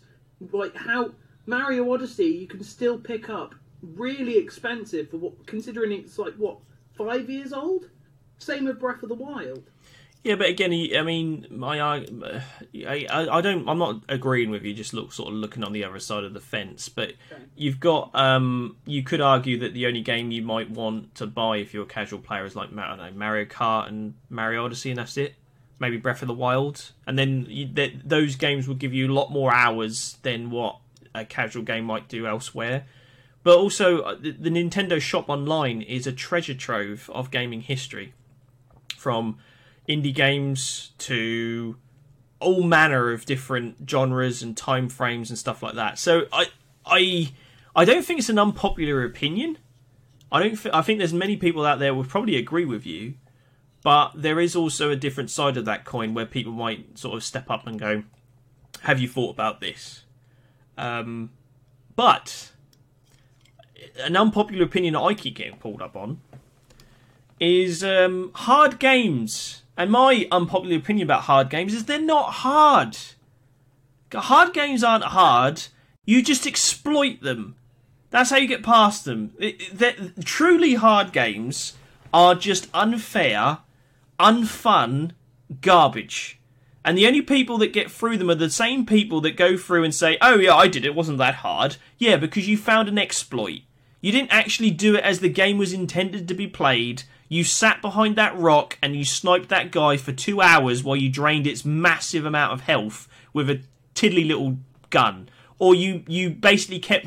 Uh, have you ever seen someone like an advanced player play something like Dark Souls or or maybe you know I don't know any kind of adventure game on a hard skill level, and you, and you just take that into context? Why? Who on their right mind would dodge roll forever, constantly like they do in that game, and it, and it just doesn't look good. and, and and it just takes you away from what the game should be played and how it should be played for you just to exploit a level mechanic or uh, interrupt the AI. That's not a real challenge. That's not real skill being measured. That's just basically you finding a cheat to get round it. And I don't agree with it. I don't I don't think hard games are actually hard. I think the games have been made broken and then people have exploited them. I think I, I, I don't want to go and rehash the the, the um, we had we did a whole podcast episode on video game difficulty. So we did. I definitely recommend listening to that if you haven't. Absolutely. Um, but I think that's a bit of a, a weird, unpopular opinion because I think games there are games that are hard and are still uh, don't feel particularly cheap. Name name a few. Well, like I'd argue that games like um, like I didn't feel I didn't feel like Sekiro was particularly cheap. I understand that people might say the same about uh, Dark Souls, but I've had I've had problem I've you know found stuff like Doom Eternal on Nightmare. I found that was an extremely extremely fun experience. I'd argue was even better. The game gets more fun the higher the difficulty I crank up. I, I I understand that there's a bad way of implementing difficulty, but I do. I think to, just to sort of have a blanket statement that hard games aren't actually hard; they're just badly designed is maybe a bit of a weak statement Well, because it's just so there's there's arguments to say there's a lot of games that do difficulty quite well. okay, maybe maybe Doom Eternal. I'll let you have that one, right? But name another one. Give me another one, Mike. Well, I, I, I don't want to I don't want to start shooting out games I've not played because then it feels like, you know, or what you're saying. Like I know people enjoy Cuphead. I don't know if that's feels Cuphead's not hard. Cuphead's not hard. It's just people who don't know how to, that never played that genre before. Same with Super Meat Boy. Super Meat Boy wasn't hard. It was, it was, it was just that kind of genre. I'm talking about things like Dark Souls, Destiny on the hardest skill level, all those um, MMO RPGs that say you do, you know, you need 50 people to all be at a certain level to get to a certain location to beat a certain boss, and you, you know, you're there for six hours. That's not hard. That's just uncomfortable and unnecessary to try and get it done. All all of these top lists I've ever seen where people try and do a hard challenge, and then I've gone and seen someone do it. I very rarely, and I can say this hand on heart, seen anybody use the game as it's intended to be played to actually get it done, and instead finds an exploit to find a way round it.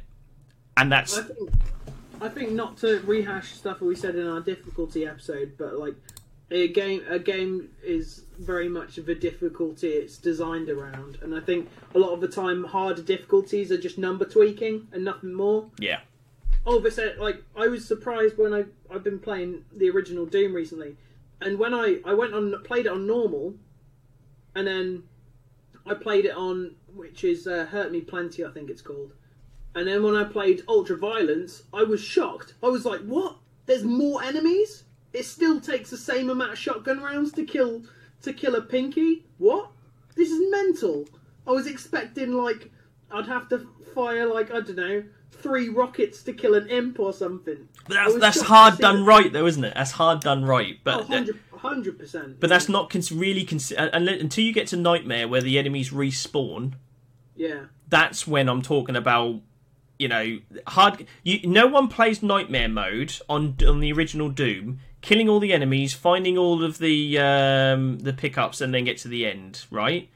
What they do is they run around the enemies to get and, and, and avoid combat as much as possible because it's pointless because they respawn and they exploit the exploit the levels to be able to get to the end as quickly as possible to avoid having face death. That's what I'm saying. That's Well, Doom, Doom's difficulty was added as a joke by the developers. exactly. Exactly. So completing uh, things on the hardest skill level doesn't necessarily mean that you've done something that's hard. You've found an exploit to get past something that the game developers themselves thought was impossible. That's You've- what I'm saying. It's instead of taking you five minutes to beat a boss, you've dodged the exact same moves, but it's just taking you ten minutes. Exactly. defeat the boss. Sometimes an hour. Sometimes. Yeah. What else you got for us, Mike? Okay, um, I don't think we'll get much um, conflict with this one, um, but I think that, especially when you're talking about mainstream stuff, modern games mostly are terrible now. And if they're not terrible, Ooh. they're extremely bland and kind of repetitive and boring.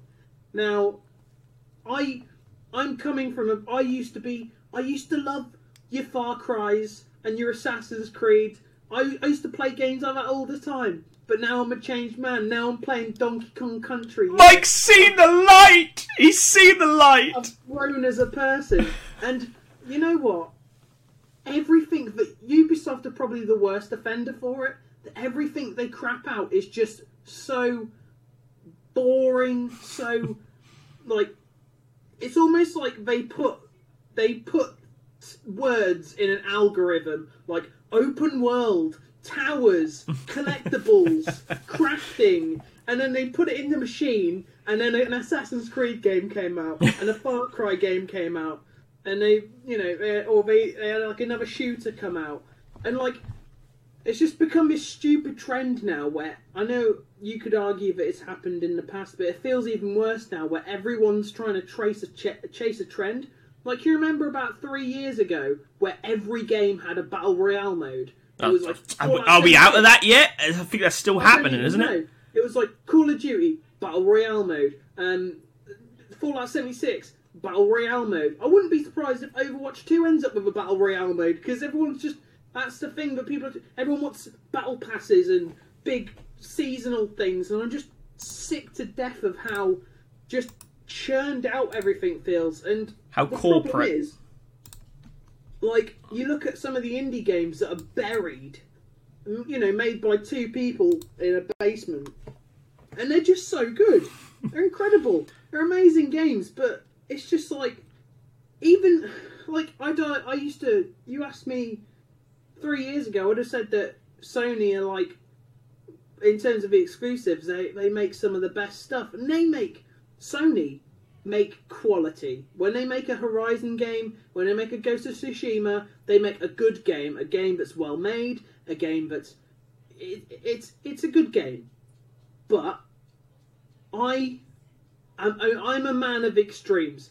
Give me the best game ever made or the worst game ever made. But if you give me a game that's just good and it just feels safe and it feels by the numbers, I just won't forget it out after like 20 minutes of beating it. After I've beaten it, I'll just I'll put it on a shelf, I'll forget it ever existed, and then Sony will bring out another thing and I'll just play it. Uh, like I'm I can't even pretend like I'm excited for the new God of War even though I enjoyed the first one. I just I feel like modern gaming's just kind of it's become mush. Like the only company that I'd argue that are still doing somewhat stuff of quality is Nintendo. I've got no argument with you, to be honest with you. I my, my biggest issues with PlayStation for the longest time is they put story ahead of gameplay and, and mechanics, and that I don't think that's ever changed. That's their they want to be, or they are, the Hollywood of the video game world. And some people won't play games unless they have a decent story. Or Um, you'd argue that when The Last of Us came out, Uncharted 4 started to be more like The Last of Us. Yeah, And God of War started to become more like The Last of Us. that's it. And Because it's that that- become a trend thing. it's that it's that trend that story driven mechanics that they do and i think i think the reason that a lot of these old games don't go away is because their quality and gameplay shines through um, i don't i don't believe that the reason pac-man is still being played today and tetris is still being played today is because of nostalgia you know those simple simple gameplay mechanics is all you need and th- th- th- we could pull this apart forever. And it might even be a future episode. I think it might be quite an interesting one to go through.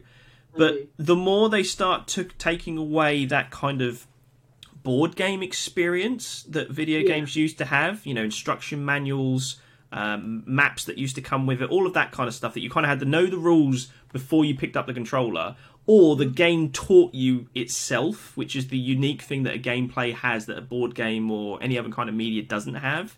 And they mm-hmm. started making it kind of like a, you know, when they added tutorial levels because they needed to hold your hand throughout the whole experience.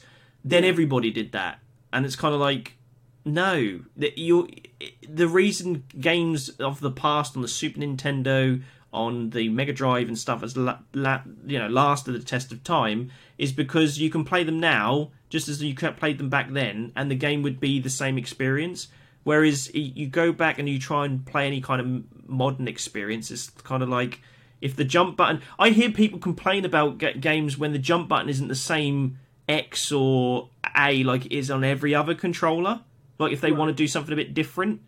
Um, that's that's how bland modern games have come. We we have to expect them to play the same, to look the same, for the camera to be in the same place.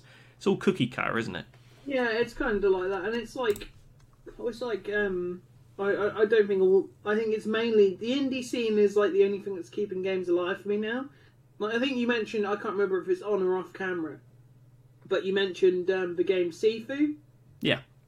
Now I I looked into that on your recommendation, and um, that looks incredible. Yeah. But that incredible game has five levels. Well, old games used to have five levels, there, didn't they? That's what I mean. This this is what I'm I'm trying. To point I'm Oh, I see what you mean. It had- Okay, it had five levels. That's it.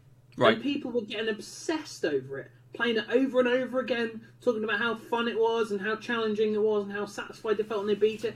that is a game with five levels. It wasn't built as a sixty-hour experience to fill a mandate Yeah. to um, to help you know to help corporate. It wasn't filled with microtransactions in order to get a couple of extra pennies in. It was it was a Or chock full of trophies where you had to get your gamer score because you needed all those trophies in your platinum, so you need to play for at least 60 hours just to justify your purchase. Sorry, Mike. It- It's funny that you think I'm not gonna try and platinum Sifu.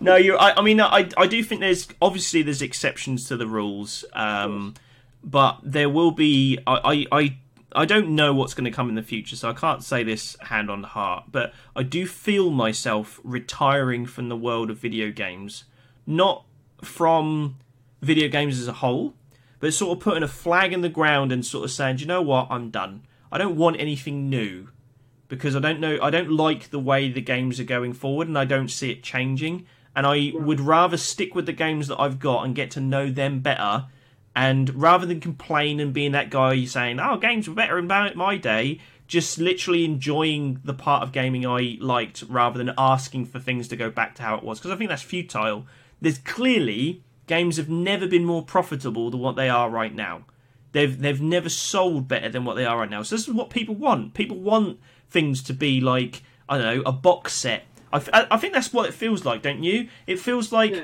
when you buy a game franchise now, it feels like the next year's box set of a TV show that you're enjoying. Yeah.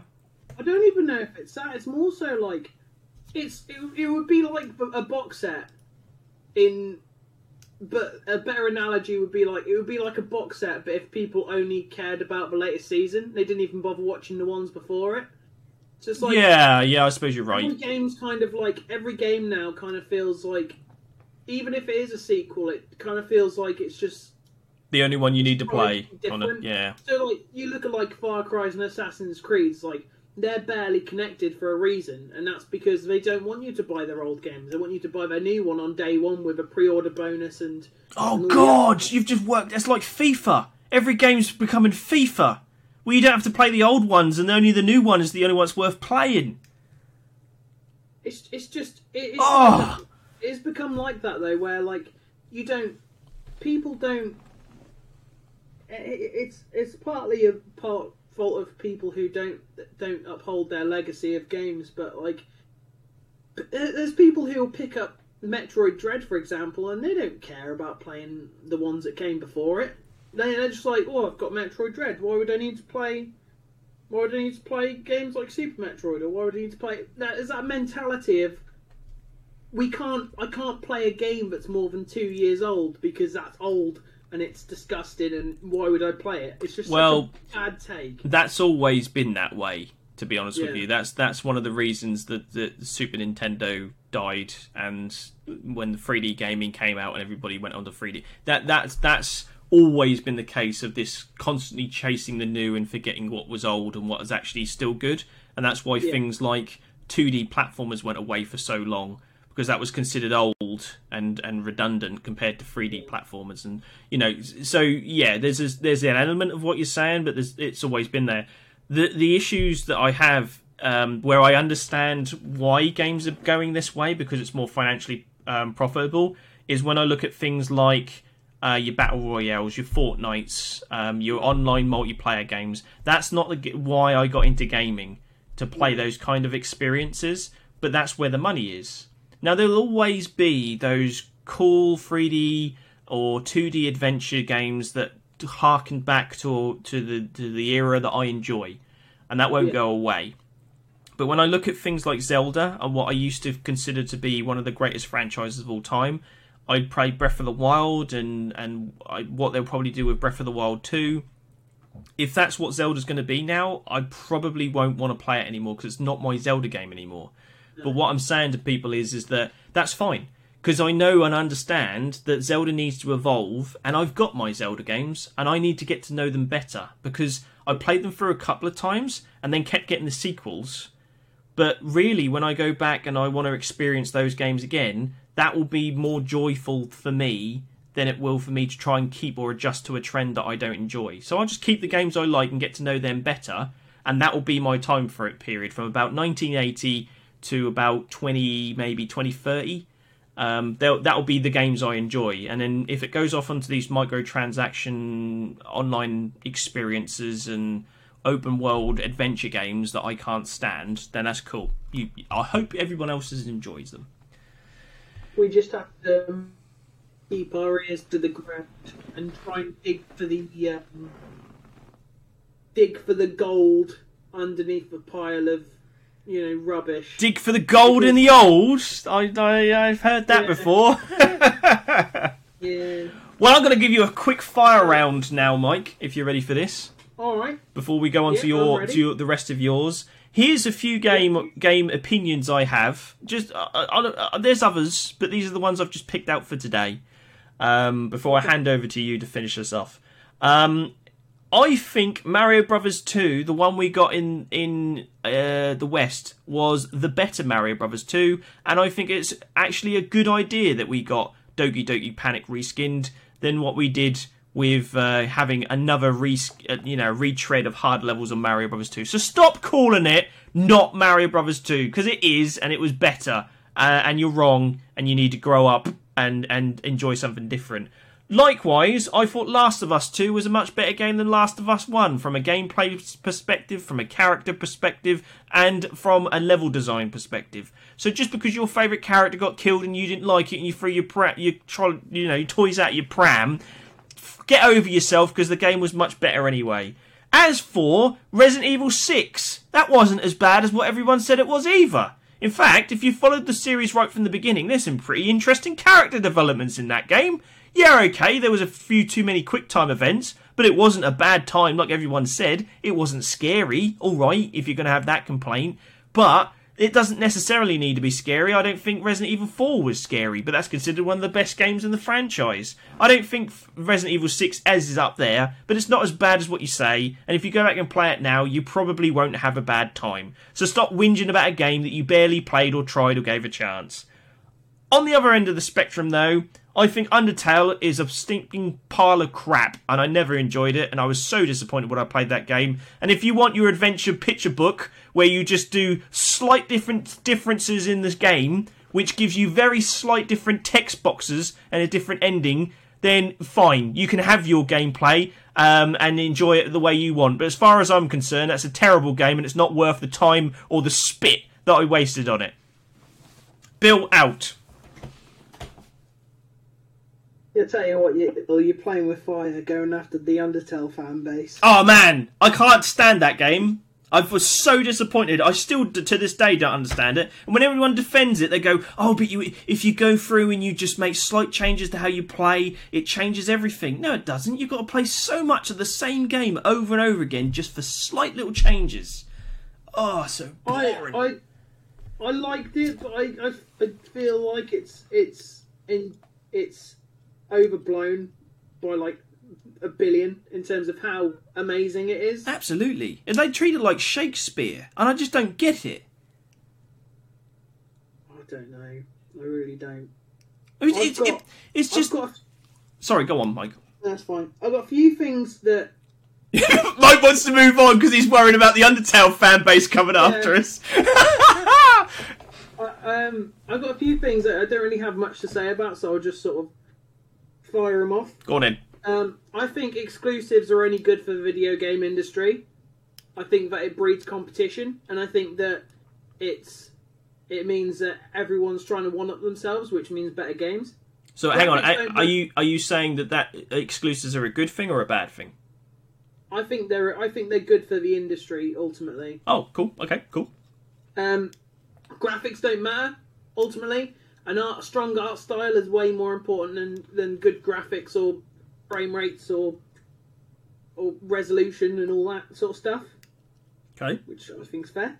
Um, to, to, a certain degree. 3D is not automatically better than 2D. Just because you've added a second dimension doesn't mean that you've made a second. Uh, you've added another dimension doesn't mean you've made a better game. Agreed. I'd argue that that certain franchises are way better in 2D than they are 3D. Um, the Last of Us and God of War, which I kind of briefly bought, I think are great stories, but their gameplay is kind of a bit slow and not very enjoyable. uh, games I have no interest on replaying once I've played them once. Okay. And if I wanna, if I wanna, I'll watch a YouTube video on on uh, on a story recap or something for when I play the next game because I can't be bothered to do the slow walking that's um, involved in, in, in playing those. Well, it's pretty much any Um, Sony game, though, isn't it? Let's face it. It's too much too much walking. Too much walking in Sony games. That's what the problem is. Too much story. Yeah. If you're gonna have walkie-talkie bits in your games, that's fine, but treat them like skippable cutscenes, please. Yeah. Um, uh, what else have I got here? Uh, Mario set now. Oh, can we stop, for the love of God, talking about how every game that's remotely difficult is Dark Souls? I'm sick of it. every game is not Dark Souls. We stop pretending like. Can we go, go? Oh, someone goes. Oh, Cuphead's hard. Oh, Cuphead's like Dark Souls. Oh, Crash, Crash, Crash. Um, N. Sane trilogy is a little bit tricky, isn't it? Oh, it's like the Dark Souls of platforming. It's like the Dark Souls. Oh, it's like the Dark Souls of my roast dinner. It's like the Dark Souls of my flip flops. It's like the. Can we stop it? Not every. Can we? Can we just bury in in the ground the fact that I have played so many games harder than Dark Souls? Like, are we going to start calling things the Ninja Gaiden of of action games, or the Ninja Gaiden of dating sims, or the Ninja Gaiden of No, we, we, the reason the reason they didn't do that for the longest time, we didn't know if it was Gaiden or Gaiden, so that's why that never stuck. because people couldn't agree. But when Dark Souls came along, it's easier to say. But I don't think that's um, a, an unpopular opinion, to be honest with you, Mike. So you might be right with that one. But and thi- this this one is probably one I'll elaborate on a little bit more. Um, stop. Obviously, there are some exceptions, but stop trying to make video game movies slash TV shows. There's a reason why they're in a different format. Stop trying to force them into existence. Yeah, Sonic Movie 2 looks like it can be good, but for the most part, I don't care to see like a Mass Effect TV show or a Halo TV show, or I don't want to. I don't want to see an Uncharted movie or a Tomb Raider movie. They work best in their games. Keep them in their lane. Stop. Tr- I don't want to see Brie Larson in like a Metroid movie. No, it wouldn't work. You can't have games where you've got like, like I don't want to see a Legend of Zelda film where you've got because either you have Link as a silent protagonist and that doesn't work for a film, or you have him talk a bunch and that doesn't work in that sense. So either way, and there are there are exceptions, but for the most part, stop trying to make every single game IP into a franchise, whether that's TV or whether that's movies. I I agree with you at the moment, but there was a time where they said the same thing about comic book movies. right, where if you look back at the old Spider-Man and the old Captain America and the old, you know, all those old movies that they made before the Marvel Cinematic Universe came along, people Yeah. were saying the same thing. Stop making comic books into movies. It won't work. It won't happen. Right, And then, you know, fast forward when someone had the right vision and the technology and the money was there, we then got the cinematic universe, and I don't think anyone can argue that that wasn't blockbuster at the at the box office. So I do think there is legs for video game movies to happen. It's just at the moment no one's had the right vision, and they keep trying to make a video game a movie when I think there's something else there that needs to be added to the mix to make it work. I don't know what that thing is. one But of the biggest one of the biggest problems is that it, it, there's many many issues of how video game movies are constructed, but one of the issues is, like for example, there's Bioshock movie announced by Netflix. Now, if they if they did a something that was kind of like a prequel that shown like the general like fall of Rapture and how it became what it became, there you go. that could potentially work. But if they decided to just do an, a direct adaptation of the first game, then I don't think that would work. Like, look at the, the latest Resident Evil film. That tried to be faithful to the games, and it ended up not working.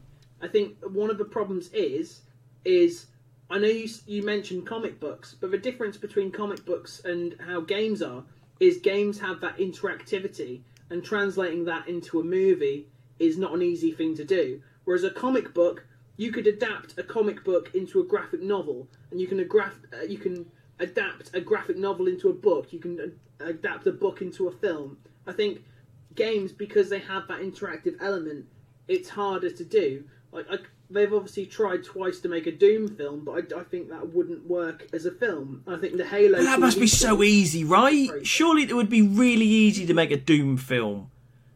It, it's just. How? It's not. It's not hard. It's just they they they keep shying away from the subject material. They can't say hell, and they're not allowed to say demons. They've got to say monsters and stuff.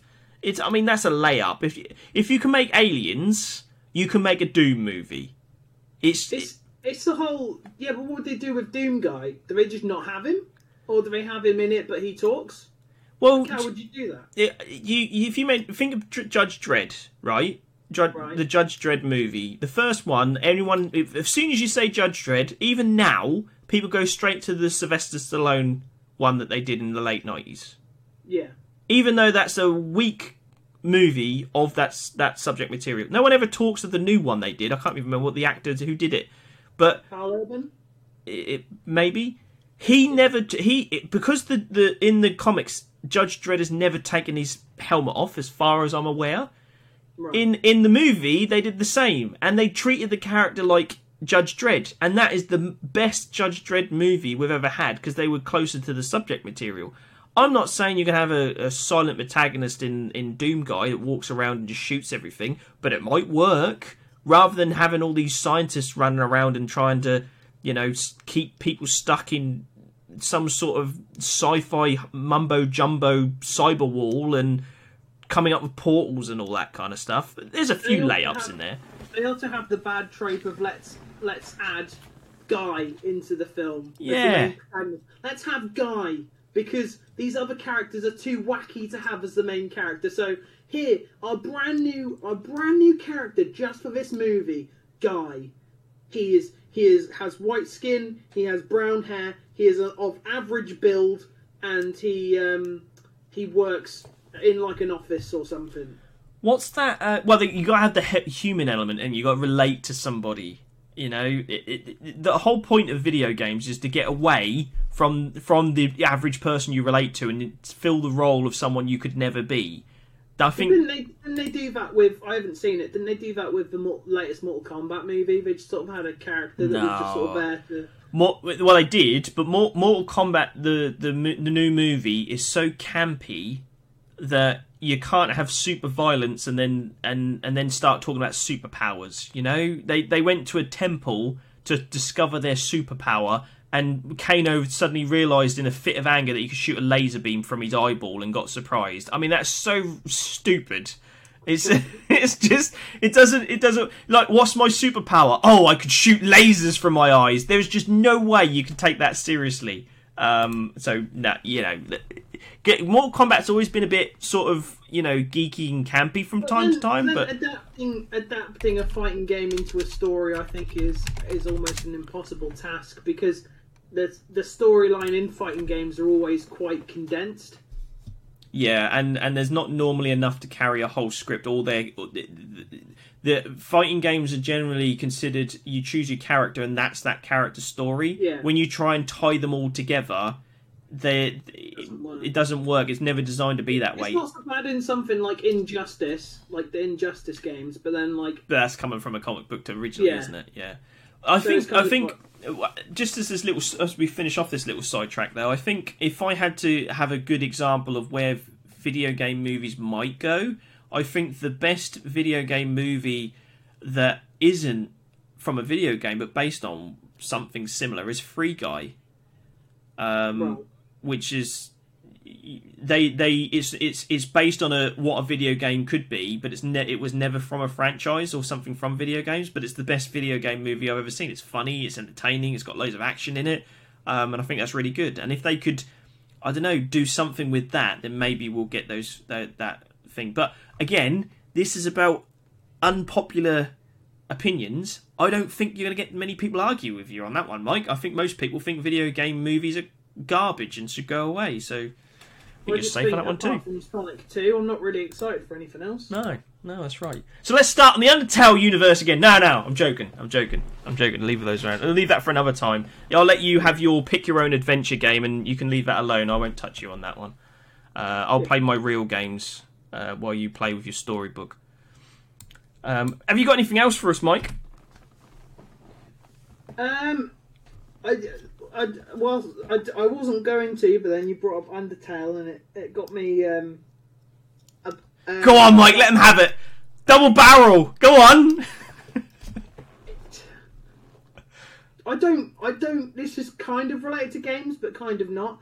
I don't care for like most video game let's players, and I think like I don't understand why they're so popular, and I don't understand how seeing someone with different coloured hair screaming from the top of their lungs is more fun than playing the game itself. Like, why don't you just play the horror game instead of watching someone literally they'll stand on like a stone and they'll be like, "Oh my god, oh my god, oh my god." I'm like, "Oh my god, go shut up, shut up, stop talking, ma- stop overacting." Like every little thing that's happened in that game is like the scariest thing because you got to pay it up for your audience. Like, just shut up. I don't care. How have you got like 20 million subscribers? Just go, oh my god, oh my god, playing bloody um, Five Nights at Freddy's, whilst there's people who actually put in effort to their videos who've got like like 300 subscribers. I feel there's a little bit of salt in there, Mike. Considering, considering, uh, there's a certain person I know that's been playing Chrono Trigger and giving each of those characters voices online recently in a Let's Play. Well, that's different. How is it different?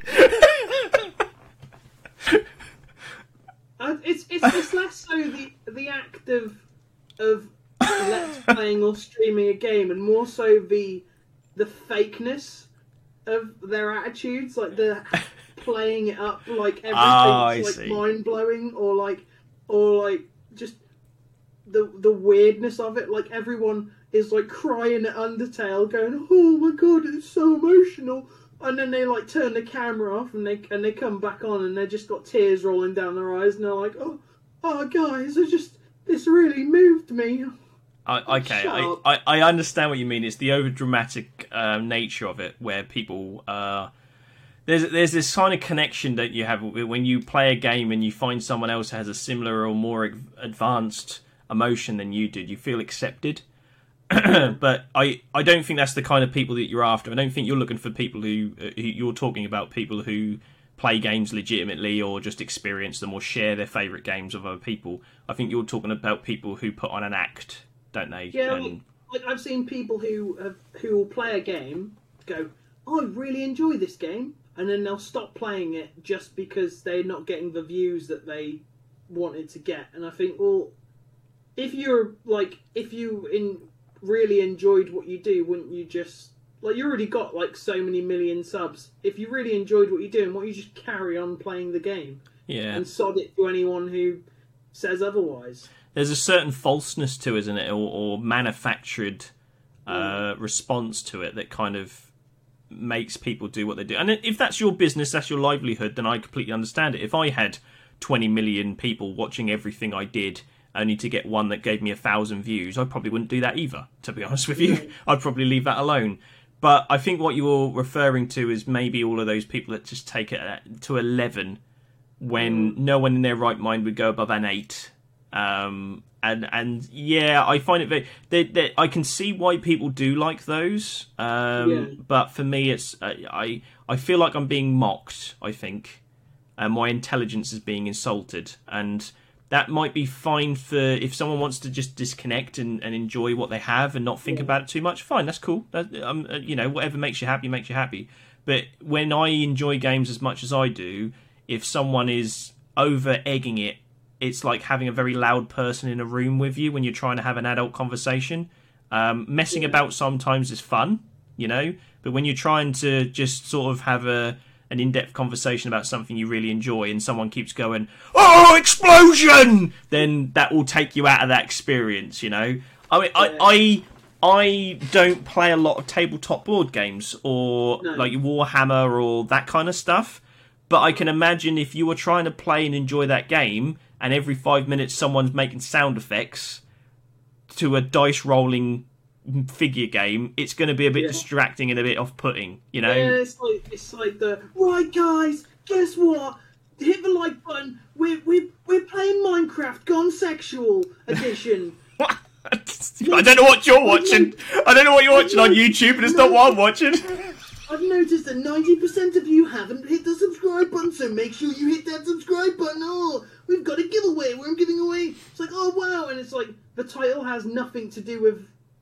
The, the, it's just oh I hate it. I The, I don't I like don't asking. rant about YouTube, but as, someone who slaves hours away making content on YouTube that they're really proud of, God, it makes me mad. Your your stuff is really good. I'm, I think you should be proud of everything you make. Um, and I think out of a lot of stuff that I see on online, um, your your stuff I would rank very highly with a lot of other people that I would enjoy as well. Um, however, I I had this promise when I started making YouTube content that I wouldn't be that person that would ask someone to subscribe to my channel or Right. tell them to like. Not because I, I, I, I there's clearly a reason that people do it because it must be good for the algorithm or it must be good because there's certain people out there that need to be told to do those things. Yeah. But for me, I just feel that I hate being told to do it because as soon as I go on YouTube, it's already second nature to me. So if I like something, I'm going to like it. If I if I want to see more, I'll subscribe. I don't need to be told, and I kind of want the same people, or I want to treat people rather. Sorry, the same way as I'd like to be treated. And although that might be there might be hundreds of millions of different stats and statistics to say that's the wrong way to do it, and if you look at my subscriptions and, and likes and, and interaction, you're probably right. I'm doing it the wrong way, but it's still not alter the principle of the matter that I would appreciate the people who I watch content not asking me to do that because I do it automatically. I think Then they're being I reminded. gravitate towards creators that don't compromise. Like I like I like the kind of creators that like you've got. I I know. I I've, I talked to someone who was like one of the biggest Final Fantasy YouTubers that just just quit because they were just so burnt out from just talking about Final Fantasy on every video that they did, and they just ended up quitting. And I don't understand. It's almost like I, I understand your viewers are there, but if you're not enjoying doing it, just stop. There's a I've I've had like I've more or less had to scrap one of my biggest video projects I've ever worked on because I got to the point where the I worked on it so long and put so many hours into getting all the gameplay footage, doing know, writing scripts and stuff. It, I kind of went full circle where I was just like, I don't really want to do this anymore. So I just Yeah. sort of went shelved it, and now I'm working on something else. And I think that's I just don't understand why these people just obviously it's money, no doubt, but it's almost like you watch these people doing videos on games, and it's almost like you can tell they don't enjoy it as much as they sort of letting on. Well, maybe, or, or, or I think it's more of a connection. I, I will subscribe or like something if I have a connection with the person who's playing it. Some of my biggest, um, one of my favorite uh, YouTubers that I pretty much watch all of his stuff is Maximilian Dood because he's very much into his fighting games. I, I relate to him. It, it, the stuff, the stories he tells is very similar to the upbringing I had. Right. But then I I used to really enjoy Jirard Khalil, the completionist. yeah. But because he's been chasing the algorithm, he's left me behind because Mm. where the algorithm's taken him is not what I subscribed to his channel in the first place. yeah. Um, but I don't I don't think that's an unpopular opinion. It's just the nature of the beast and us trying to find this this um, you know people want to make a living on YouTube. They have to go with the what the trends are. Um, But likewise, I don't. I don't have to like being. T- it's like going to McDonald's and constantly asking, "Do you want to go supersize? Do you want to? Do you want to? Do you want to side with that?" And it's kind of like, "No, I'm an adult. I should know what I want, and I don't need you to tell me." You know? Well, it's like it's like one of the YouTube channels that's going to uh, the OLL 22 gaming convention in April. Um, Kid, uh, Kid Icarus, he sort of started pumping out like basically stuff just to feed the algorithm, and not only did he, um, not only did he not enjoy doing it, and he burnt himself out trying to do three videos a week, but he also was like losing his fans like by the droves. Yeah. So he kind of got to the point where he gave up and he just sort of went, you know what? I'm going all or nothing. I'm going to make a video I want to make, and if it doesn't work, I quit. So what he did was he made a stupidly long video on something absolutely ridiculous, and he's and he just blew up. And ever since, he's just been doing similar sort of stuff, and you can tell that he enjoys what he's doing.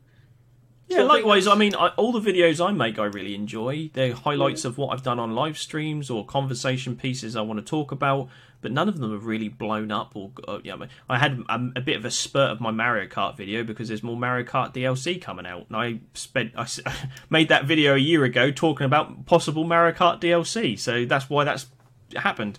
And I don't think I'll ever be that big YouTuber because of the the content I make. Um, I don't think I'll ever in my lifetime surpass like a hundred thousand subscribers if I ever even got that far. No, but you know that's that's by the by. I think we got off topic topic a bit here, Mike. I think we need to rail yeah. it back in a bit. Um, have you got anything else on your list?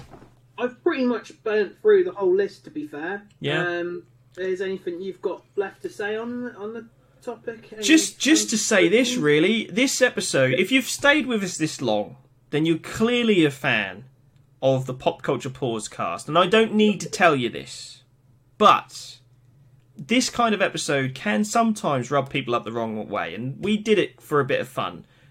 There's a lot of opinions in here that I know are nonsensical if you take them out of context, and we've done our best to try and explain why we said them or why we think these ways. And then there's other things like Undertale, which I truly believe is a steaming pile.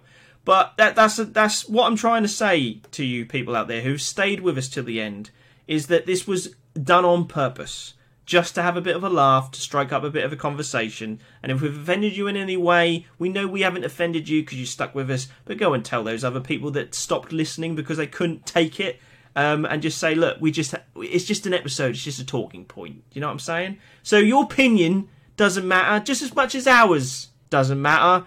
We're just all gamers and having a good time. Isn't that right, Mike? Yeah, just go, just go cry with your Pikachu plushie if you don't want my. Go get go get your um go get your uh, uncharted body pillow and give it a hug. No, I, I think we we all have opinions, and we know that when someone else says something that we don't like, we get that fire in us, we get that rage, we get that "How dare you not think how I think?" We all get it. Uh, it's it's hard not to not have those sort of feelings, but if you know that they, if like if you enjoy a game, guess what? You win. Exactly. I, I, I play that game and I want to die, whereas you play it and you're happy. You've got a nice smile on your face. You're enjoying yourself. Good for you. That makes you a better person than me because you're actually having fun. That's right. And While Mike is trying to get that platinum trophy, you've had a good time. So just remember, Mike's torturing himself. if, if you hadn't noticed, most of my opinions are negative. And if you disagree with all of them, that means you're probably a happier person than I am. That's it. So That's getting offended. And here's Mike on a gaming podcast, and he hates games. You've just heard it all here today. But no, I mean, it, it, I, we don't need to tell you that. You know that anyway. But um, I, I think, I think sometimes you need to. We're getting so big. This podcast is so massive. The viewership is off the scales. It was just getting a bit too much. So we needed a cleanse. A bit like we do on Facebook. You just go through. I don't talk to these people anymore. I don't share their opinions. Let's go and annoy them so they'll unfriend me. It was very much that kind of process, and I'm glad you stayed around to listen. I'm glad that we've weeded out the Pokemon and Undertale fans, and we've just got we've just got the people who like Donkey Kong. That's where we ended up. Yeah, the, the Mario and Sonic fans are just holding on with their fingertips. We might lose them in a couple of more weeks, but um, yeah, you might need to ease off a little bit. I kind of like those fans, Mike. Can you can you be nicer to them? I mean, you've seen my video content. I'm not nice to Mario in them either. That's right. But no, I think um, I think we've covered everything we need to on this this episode. So uh, thank you so much for listening and j- joining us on this journey here on Pop Culture Pausecast as we go through some unpopular gaming opinions. There's loads I'm sure we didn't cover. Um, these are just ones we picked off the top of our head. But um, as for now, I think it's goodbye from me, and it's goodbye from Mike. Because why, Mike? So we got to go play some games. We've got to go play some games! That's right. we'll go see you, or you can hear us next week. Take care.